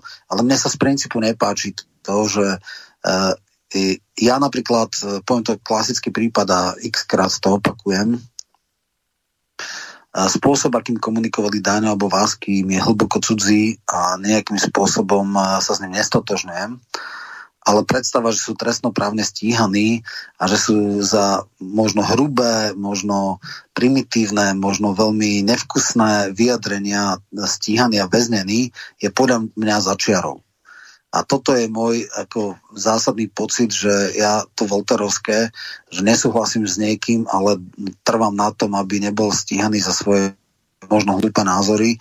Jednoducho toto, ak sa toto odmietne, ak povie, že nejaká e, umelá autorita štát alebo nedaj Bože nejakí prokurátori budú určovať, čo sa smie a nesmie, tak to je začiatok konca, to je cesta do pekla. V tomto zmysle e, máme asi iné názory, ale toto je môj názor a niekto tu strašne robí nadprácu. Pre mňa je Hon skutočne e, typek, ktorý ako vystrihnutý z 50 rokov ešte nemôže posielať do Jarchimova, ale keby mohol, robil by to s obrovskou radosťou, takže v tomto zmysle v tomto zmysle akože e, to, to odsudzujem. A mm, Druhá vec je, že samozrejme kultúrblok a tí ľudia asi mohli chápať, že dneska už nežijú v slobodnom svete, asi mohli očakávať, že niečo také príde. Bola to možno provokácia. E, budú teraz musieť možno znášať e, následky. Otázka je, že kam to pôjde. Máme iné precedensy, kedy, ja neviem, profesor Dudáš, docent Dudáš tiež bol uh, popočávaný za nejaké citácie v knihách. Máme kauzu uh, Rostasa. Celý tento kontext týchto vecí uh, pokladám za krajne nešťastný. Krajne nešťastný a ešte chcem jednu vec povedať. Mne v zásade nepa, ne, nevadí, že ľudia ako, ako hríb majú absolútne extremistické názory. Mne nevadí. E, vadí, ale nie tak, aby som ho trestnoprávne stíhal. Že tu existuje nejaký poradca premiéra, Nečasa dneska e, šéf nejakého inštitútu pod ministerstvom práce, e, volá sa Roman Joch, ktorý má úplne absurdné názory typu, že ľudské práva sú len malou a nepodstatnou časťou majetkových práv, ktorý hovorí, že e, v podstate ženy by mali mať volebné právo iba ak boli vydaté a, a teda mali deti a inak by nemali mať volebné právo. A plno ďalších extremistických názorov pre mňa je krajne nevkusné hovoriť o Pinochetovi, ktorý je podľa mňa hrdlorez a vrah e, masového charakteru, že to je človek, ktorý nemal úplne, akože mal občas aj nejaké chyby, ale v zásade je to muž cti, hej, kto v podstate zľahčuje a, a vlastne v istom zmysle dáva na piedestal také odpornú e, figuru a kreatúru, ako je, ako je e, Pinochet. A tento človek robil poradcu premiéra, poradcu primátora e, Prahy, dneska robí riaditeľa inštitútu miesto Porubenovej. E, je to e, vychytaný a častokrát obsadzovaný, e, ja neviem, e, host v verejnoprávnych televíziách takisto ako Dano Raus, ktorý takisto, tuším, dokonca pôsobí v Českom rozhlase, je to teda Slovák pôvodu, ale funguje v Čechách, ktorý tiež písal e, adorácie na Pinocheta. A toto je v poriadku, keď niekto adoruje Pinocheta, jednoducho vraha, ktorý tam zlikvidoval kvanta ľudí len preto, že to bol Allende, že to boli takí vlastne sociálni demokrati, socialisti, možno takí radikálnejší a chceli znárodniť e, meď a dávali nejaké sociálne programy, tak e, toto je pre mňa nepriateľné oveľa viac, alebo toto je nebezpečné, respektíve takto. Ak sú ľudia, ktorí tieto veci akože zľahčujú a e, povedzme dávajú Pinocheta na piedestal alebo zľahčujú jeho zločiny, tak to pokladám za krajne nechutné a nevkusné. Ale hovorím, sú to hlupáci pre mňa. Uh, vedel by som sa s nimi argumentačne skonfrontovať, ale nenapadlo by ma za uh, hlásenie týchto hlúpých názorov ich trestnoprávne stíhať, uh, ťahať ich po uh, všelijakých súdoch a jednoducho nie. Zdravá spoločnosť si má poradiť aj s hlúpými názormi. Pre mňa je toto precedens a teraz hovorím, ide o princíp. Ten princíp je nebezpečný. Ja by som rád žil v slobodnej spoločnosti, ale dneska už taká nie je. Ja si ešte spomínam na tie relácie, ktoré pravdepodobne moderoval Ľubov Blahov otec eh, Milan Blaha. Eh, vtedy eh, sa dostávali do verejného priestoru aj profesor Ďurica alebo profesor Vnúk a na druhej strane boli zás iní historici, ktorí mali opačné názory. Takáto diskusia u nás úplne chýba a ja neviem, či už vymreli alebo sú postavení úplne mimo. Takí moderátori, ktorí by dokázali sa postaviť nad vec, dať príležitosti obidvom stranám, aby sa vyjadrili, lebo toto mi pripadá ako nejaká novodobá totalita z toho dôvodu, že ja napríklad eh, s pánom Hornáčkom sa nezhodnem možno v 90% historických udalostí, ale ja eh, mu neskáčem do reči, raz do mesiaca má reláciu slovenské korene a tak ďalej, ale dokážem sa postaviť eh, mimo toho umožní mu e, odprezentovať to, čo si pripravil. E, čiže e, takto by sa mali správať tí moderátori minimálne vo verejnoprávnej televízii a rozhlase, lenže mne to prípada, ako keby to už nebola verejnoprávna, ale nejaká bruselská televízia. Mám tu pripravenú ešte, ak chceš doplniť, tak môžeš, ak nie... No, jasné. No ja len krátku k tomu. E, to, to nie je ani, e, že verejnoprávna, jednoducho tu nám máme nejakú vlnu, e, ktorá absolútne likviduje iné názory. Dnes na akademických pôdach, čo mám známych, alebo dokonca historikov, ktorí v podstate off record povedia, že áno, však máte pravdu, ale viete, nemôžeme to hovoriť verejne, preto lebo by sme boli na akademickej pôde odpálení. Historici v zásade E, na faktoch sa zhodnú. E, sú tam nejaké jemné nuancy v interpretáciách. E, jeden výrazný historik svojej generácie, možno najvýraznejší, Martin Lacko je, je definitívne zlikvidovaný len preto, lebo možno bol politicky naivný, možno sa prihlásil k nejakej strane, ktorá je dneska poskribovaná tomu zlikvidovalo historickú kariéru alebo kariéru historika, čo je strašné. Toto je skutočne mentalita normalizácie 70. rokov tam bola v podstate e, e, poučenie z krízového vývoja a, a v podstate otázka o bratkej pomoci rozhodovala o, o, o e, kariére alebo o možnosti fungovať v svojej profesii. Dneska, dneska máme podobné dilemy a ľudia fungujú v dvojetej morálke. Skutočne tu sa to, atmosféra dnešnej doby nie je vôbec o argumentoch, ale jednoducho o nejakých nálepkách. Toto je absolútne skazonosné pre, pre duchovné prostredie tejto spoločnosti.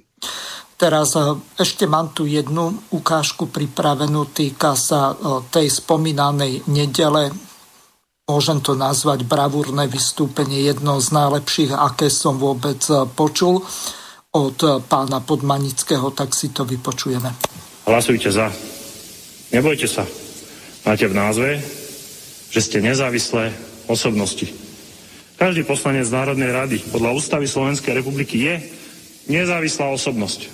Raz sa nebudeme zodpovedať za naše hlasovania pred predsedom politickej strany alebo pred predsedníctvom politickej strany. Raz bude našim sudcom naše svedomie. A to sa nás pýta, keď ste mali moc rozhodovať. Ako ste rozhodli? A môžem vám povedať, že po tých rokoch v politike som pochopil jednu vec, že človek ide do politiky aj preto, aby politiku tvoril. A politiku viete tvoriť len vtedy, keď naozaj pristupujete s návrhmi. Keď sa aktivizujete, keď sa nebojíte ísť do sporu aj vo vnútri, aj medzi vlastnými kolegami, vtedy sa podarí presadiť nejaký návrh zákona. Môžem vám povedať, že či už pri tom zákone z roku 2008, keď sme prvých 3,5 dní zaviedli tým predávačkám, aby mohli zostať doma. A naozaj to tak bolo, že na štedrý deň robili do 18. hodiny. Vtedy som si musel vybojovať so svojimi kolegami prvý boj v poslaneckom klube Smeru. Tiež bolo obrovské množstvo ľudí, ktorí to nechceli podporiť. Tento boj sa zopakoval aj v roku 2017. Vždy sú argumenty, poškodzujeme ekonomiku, teraz nie je na to vhodná doba, mali by sme počkať, treba to odborne prekonzultovať a tak ďalej. Pritom sme všetko odborne vždy konzultovali. Rokovali sme so zástupcami zamestnávateľov, rokovali sme so zástupcami zamestnancov, s odborovými zväzmi, rokovali sme s ministerstvom financií. Vždy boli tie argumenty, že sa poškodzuje ekonomika. Ani v jednom prípade sa to, sa to nenaplnilo. Pretože ľudia sa správajú ekonomicky. Deň pred zatvorením obchodov sa predzásobia a deň po zatvorení obchodu sa dozásobia. Tam tržby jednoducho neklesnú tým obchodníkom. Ani pri impulzívnych nákupoch Lebo tak, ako je impulzívny nákup v nedelu, môže byť impulzívny nákup aj v sobotu. Aj v sobotu sa môže človek, ktorý ide do supermarketu alebo do nákupného centra, impulzívne rozhodnúť, že si kúpi niečo, čo predtým neplánoval si kúpiť. Čiže ekonomické argumenty, to je len taká zástierka, to sa vždy nájde nejaký odborník, ktorý povie, že hrozia škody. A neraz sa to nenaplnilo. A že sa to nenaplnilo, dosvedčujú samotní obchodníci. Predseda zväzu obchodu, pán Katriak, to niekoľkokrát jasne zdôraznil, nebudú ekonomické výpadky a ani doteraz žiadne ekonomické výpadky obchodné reťazce nemali pri zavedení e, voľného dňa v predaji. Takže tento argument e, jednoducho neplatí. Navyše, máme skúsenosť, že máme skúsenosť či už z tých nediel, keď boli obchody zatvorené, alebo z tých dní, keď sú štátne sviatky a dni pracovného pokoja. Tí ľudia sa väčšinou presunuli do cestovného ruchu. Tie rodiny išli na hrady, zámky, múzeí, galérií, dohovor na turistiku. Zrazu sa nám utešenie podporoval v týchto dňoch sektor cestovného ruchu. Zariadenia cestovného ruchu, ubytovanie, reštaurácie, teda práve ten sektor, ktorý bol koronakrízou najviac poškodený. Malo obchod nebol poškodený koronakrízou, ten bol otvorený počas koronakrízy. A cestovný ruch bol poškodený. A tam sa nám presunuli aj pracovné miesta, aj brigadnické pracovné miesta študentov, aj pracovné miesta tej, e, povedzme, strednej triedy, lebo tam sú recepčné, predavačky, upratovačky a podobne. Čiže ekonomické dôvody nie sú. Nie je dôvod odkladať to na neskorší čas, lebo potom na to zabudníme, nebude nič. Jediný dôvod je veto pána predsedu SAS Sulíka. Takže vážení páni poslanci, porozmýšľajte nad tým, či veto pána poslanca Sulíka bude rozhodovať o vašom svedomí raz, keď bude tá chvíľa, že vaše svedomie bude vašim sudcom. No a pán primátor Hatás aj pán Sulík, lebo vidia, že v tejto téme môžu prehrať, tak prišli s takým, že dáme predavačkám výhradu vo svedomí. Na základe toho potom aj tie štatistiky mohli tak vychádzať, lebo znie to tak lákavo, že tá predavačka sa rozhodne, že dobre, tak využijem výhradu vo svedomí a nenastúpim v nedelu do roboty. Ale prosím vás, buďme realisti. Koľkokrát to urobí? Koľkokrát to tá predavačka urobí, že povie svojmu zamestnávateľovi, ja využívam výhradu vo svedomí a nenastúpim v nedelu do roboty. No tak zamestnávateľ jej povie, dobre, v poriadku, máš výhradu vo svedomí. Ale keď príde k predlženiu pracovnej zmluvy, keď príde k odmenám, keď príde k nejakej dovolenke, tak pocíti, čo je to využitie výhrady vo svedomí v, zame, vo vzťahu zamestnávateľ zamestnanec v obchode. Takže, vážení páni poslanci, ja vás chcem úprimne poprosiť, zvážte, či nepodporíte tento návrh zákona, najmä preto, že väčšina ho aj chcete podporiť. Nehľadajme si nejaké zástupné dôvody, prečo to nejde, ale povedzme si, že prečo nie. Tvorme politiku. Nenechajme sa unašať politikou. Tvorme ju. Ďakujem pekne. Takže to bol doktor Podmanický. Nech sa páči, Roman, môžeš to komentovať. No, tam sa veľmi, veľmi dobre e, povedal všetky argumenty, aj tie pseudoargumenty, ktoré boli proti. E, ten základný problém je v tom, že jednoducho e, tam sa ukázali aký, aké neosobnosti, aké závislé osobnosti aký smiešný a trapný sú uh, tí tzv. kresťania z Kresťanskej únie, kedy takúto marginalitu neboli schopní podporiť, uh, lebo by sa na nich škarde pozrel uh, Sulík. Uh, nikto nečakal od Sulíka, od Hatasa, od všelijakých tých liberálov, že to podporia. Možno by to neprešlo, ale jednoducho hlasovať za niečo, čo všade sľubovali. Oni keď chodili po kampani, mali plné ústa kresťanských hodnot. Ukázali sa ako mega pokrytci a teraz vlastne to žehlia tým, tým iným zákonom. Ja neviem, ak dneska ešte niekto verí Záborskej Vašečkovi a tejto partii, že to sú nejakí hodnotoví politici, tak je úplne na smiech. Robia všetko utilitárne. Je to veľmi smutný pohľad na týchto ľudí ktorí sa zaštiťujú hodnotami a v prvej sekunde, v prvej chvíli, kedy môžu tie hodnoty naozaj reálne presadiť, tak jednoducho zlyhajú, lebo ako tu bolo povedané, najväčšia autorita je, je jednoducho stranický bos. Uh, a ja by som to ešte chápal, ten oportunizmus, povedzme v nejakých štandardných stranách, kde na to, aby človek prežil, tak musí byť jednoducho servilný k predsedovi, robiť podrž, Pašku a neviem čo všetko. Ale každý predsa dobre vie, že Olano, kde títo poslanci sú, má takú magickú uh, vlastnosť, že všetci poslanci idú na konec kandidátky. ak v budúcnosti vôbec majú nejakú ambíciu, tak jedine tým, že presadia sa pred svojimi voličmi uh, ako skutočne hodnotoví, nie ako nejaké trapné podržtašky a úplní oportunisti. Čiže Záborská tak či tak pôjde buď na nejaké 140. alebo 130. alebo 120. miesto. Jednoducho uh, má už len krásnych 72 na konci mandátu bude mať 76, tak samozrejme pravdepodobne chce, ja neviem, do stovky tam byť, ale to je v poriadku. Uh, keď teda si myslí, že 76 je ešte neskoro na to, aby odišla do dôchodku, tak mohla šancu mať teraz sa presadiť v tom zmysle, že, že jednoducho ide proti vôli väčšiny a povedať, že ja som teda hodnotová politička a predsa by som sa absolútne strapnila, ak by som uh, nehlasovala za niečo také. Uh, ešte berem pri Vašečkovi, ak je to absolútny oportunista, on má ešte nie hlboko dôchodkový, ale ešte pred dôchodkový vek, niečo po 40 tak možno, že uh, to je štandardný politický pokrytec, ktorý uh, sa vydáva za nejakého hodnotového, ale na to, aby prežil, tak drží hubu a krok. Uh, ale, ale skutočne pri Záborskej to nemá žiadnu logiku. To je absolútny úpadok charakteru tej osoby. A uh, ja len verím a dúfam, že, že si to voliči Kresťanskej únie zapamätajú.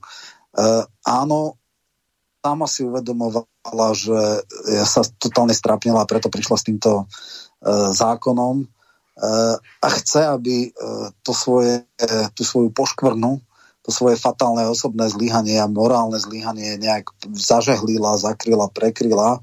No, teraz sa ukáže, že Cigániková je šikovnejšia ako ona, alebo nie. A či teda tento jej uhybný manéver e, prejde alebo neprejde. Uvidíme. No. Tak, Roman, e, každopádne, no. dokončí, e, potom sa ťa spýtam. No to ja som vlastne pokon, dokončil. Uh-huh. Takto.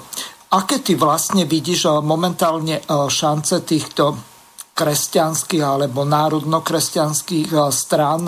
Podľa toho, ako to vyzerá, tak eh, to Fico by povedal rozbité ako cigánska hračka. A eh, samozrejme s ľavicou to nie je o nič lepšie. Akú vlastne perspektívu má Slovensko za týchto okolností, lebo ono to vyzerá tak, že po jednej katastrofálnej vláde, napríklad keď si zoberieme tie roky 1998 až 2002, tak znovu prišla ďalšia, ešte horšia vláda Mikuláša Zurindu, kde už to pravica úplne mala pohromade svojich ľudí a zničila úplne Slovensko za Kaníkových no, reforiem. To asi ani nie je potrebné rozoberať rok 2004, že čo sa vlastne vtedy dialo. Jasná, jasná. No, to, to hovoríme v dvoch alebo v troch rovinách. Ak teda mám sa skúsiť e, dať odpoveď na otázku, či nejaké e, kresťanské strany alebo kresťanská strana vôbec nejaká nominálne má šancu sa presadiť, tak po týchto e, zlyhaniach Kresťanskej únie na kandidátke Oľana asi nie, nie veľmi. Je veľká otázka, že čo Majerského KDH, či má šancu. Osobne si myslím, že Majerský je taký derivát Figela, nevýrazný, nepodstatný, neschopný sa nejak vymedziť a s málou autoritou na to, aby on integroval povedzme kresťanské strany. Samozrejme, je tu teda KDŽP a Daraba Kufovci, ktorí sa určite o niečo pokúsia. Uh, oni si uvedomujú, že iba hrať na kresťanskú nôtu nie je možné, musí tam byť aj ten národný a sociálny pilier. Je veľká práca, dnes nedokážem odhadnúť, či bude úspešná alebo nie, ale je jasné, že bola by škoda, keby prepadli tie hlasy, ako som hovoril, tých 8 až 10 hlasov, ktoré sú dneska bezprízorné a ktoré určite nevychytá strana Patriot pána Radačovského. Takže ťažko povedať, aká je perspektíva. Máme tu 3,5 roka. Uh, vyzerá to tak, že Olano bude padať. Otázka je, či znova zoberie na kandidátu Kresťanská únia, alebo či uh, niektorí si myslí, že keby sa všetky kresťanské strany, teda KDH, KDŽP a Kresťanská únia spojili do jednej volebnej strany nejakej, takže by asi sa dostali. Do sa obávam kvôli rôznym veciam, že, že to má šancu.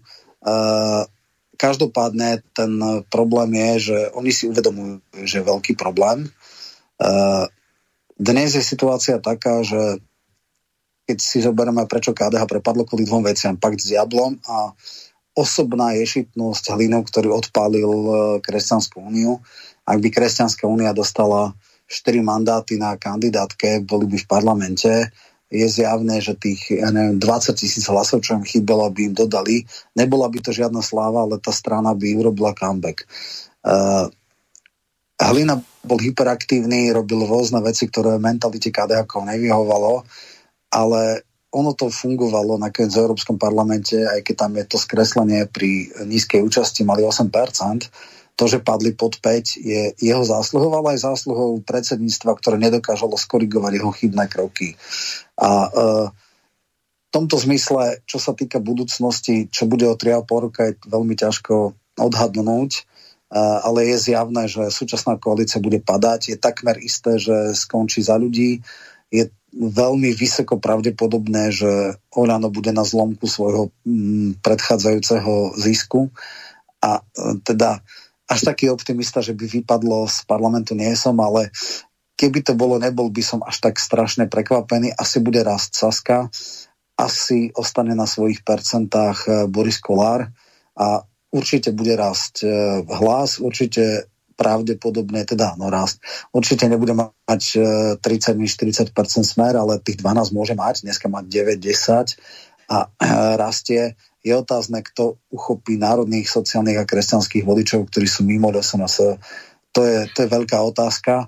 Ak nebude iná ponuka, najväčšiu šancu má podľa Baránka Smer, ale je možné, že vznikne uh, ten projekt nejakej strany, ktorá dneska nemá nejakých veľmi výrazných lídrov, ale Šerc nebol nejak výrazný uh, a jednoducho jeho strana bola v parlamente. Jednoducho preto, že v správnom čase prišiel s ponukou, ktorá vlastne tých zúfalých vodičov uh, presvedčila, aby volili stranu, ktorú by možno za iných okolností nevolili. Takže toto je moja taká nejaká prognóza, že aj takýmto spôsobom sa môže vyvíjať teda v priebehu toho, toho trojročného obdobia. Nepredpokladám, že budú predčasné voľby. Tých politických molekúl v Oľane a v rôznych iných koaličných stranách príliš veľa na to, aby si skrátili legislatívne obdobie. Uh, nevylučujem rôzne prekvapenia, možno aj odchod niektorých politikov. Uh, nakoniec Matovič dal hlavu na klad. Keby mali troška guráže, tak e, po kauze e, diplomka a plagiatorstvom ho mohli vymeniť niekým iným. Nehovorím, že lepším, ale príčetnejším, či už Grendelom alebo Naďom, čo teda programovo hodnotovanie bola by žiadna výhra, ale teda bol by to aspoň príčetnejší priemer, za ktorého by sme sa nemuseli hambiť, keď vyjdem do zahraničia. No a ešte sa ťa spýtam na jednu dôležitú vec, eh, ktorú si asi uh, nestihol spomenúť. Slovenská národná strana, uh, vieme, ako dopadli voľby, aké podvody podľa všetkého sa tam udiali. Uh, nakoniec sme mali reláciu o tom. Prehrali sme si aj Počujem nejaké... celú otázku. No. Takže seka nám to? Áno, áno. E, niečo, Dobre. že sns som počul a vieme, ako dopadli, ale viac som nepočul. Dobre, takže zopakujem to veľmi krátko. Akú perspektívu má Slovenská národná strana, ktorá má vybudované e, štruktúry, e, ktoré v podstate sú po všetkých okresoch a v podstate neschopného predsedu teraz? Áno. No ja som veľmi skeptický k perspektívam uh, SNS. Uh, to je strana, ktorá zažila dvakrát e, prechod z mimo parlamentného inferna do politiky. V minulosti to bolo vďaka koaličnej dohode s TA3, ale toto sa už nezopakuje. Naopak hromadne prechádzajú štruktúry a hľadajú, kde teda vystupujú ľudia z sns a radi by sa možno zapojili do nejakého relevantného projektu. Ten je dneska v stave úvah, diskusí, debat. Možno vznikne osobne si myslím, že SNS na čele s Dankom je bez šanci. Ak by tam prišla iná osoba, e, konsenzuálnejšia, e, mala by možno šancu byť zárodkom zjednocovania národných síl, ale určite nie s Dankom. Takže k perspektívam SNS som veľmi, veľmi skeptický. Je ešte možno, že po dvoch rokoch, keď skutočne bude sns na nejakých preferenciách 1.7, 1.5, že sám pochopí, aj keď teda štruktúra jeho osobnosti to nenasvedčuje, že toto je márna snaha a odíde preč a dá šancu niekomu inému, ale toto skôr predpokladám za menej pravdepodobné ako to, že e, bude hrobárom, e, hrobárom tejto strany a e, voliči sú znechutení, sú aj nekritickí ľudia. Bohužiaľ, tam sa ukázalo, že keď politik, ktorý nemá súdnosť a sebareflexiu, je na čele, imunita tej strany ho mala vypudiť. Nestalo sa a je to veľká škoda pre túto historicky najstaršiu slovenskú stranu. Roman, bohužiaľ čas na dnešnú reláciu nám veľmi rýchlo utiekol. Veľmi ma mrzí, že asi nejaká synchronizácia sa pokazila. U mňa chyba zrejme nie, ja som si to skontroloval a neviem s tým viac urobiť. Tie e-maily, ktoré nám pravdepodobne poslucháči poslali, tak e, neprišli. Ospravedňujem sa im a prajem im príjemné počúvanie ďalších relácií a tebe veľmi pekne ďakujem za veľmi zaujímavé a poučné vysvetlenie situácie, aká je vlastne na politickej scéne na Slovensku. Takže lúčim sa s tebou a s poslucháčmi. Do počutia. Jasné. Do počutia. E, ďakujem za priestor a teším sa na ďalšie vysielanie o, o mesiac. Vysielací čas dnešnej relácie veľmi rýchlo uplynul, tak sa s vami zo štúdia Banska Bystrica Juh lúči moderátor a zúkar Miroslav Hazucha, ktorý vás touto reláciou sprevádzal. Vážené poslucháčky a poslucháči, budeme veľmi radi, ak nám zachováte nielen priazeň, ale ak nám aj napíšete vaše podnety a návrhy na zlepšenie relácie, lebo bez spätnej väzby nebudeme vedieť relácie zlepšovať, za čo vám vopred veľmi pekne ďakujem. Do počutia. Táto relácia vznikla za podpory dobrovoľných príspevkov našich poslucháčov. I ty sa k ním môžeš pridať. Viac informácií nájdeš na www.slobodnyvysielac.sk Ďakujeme.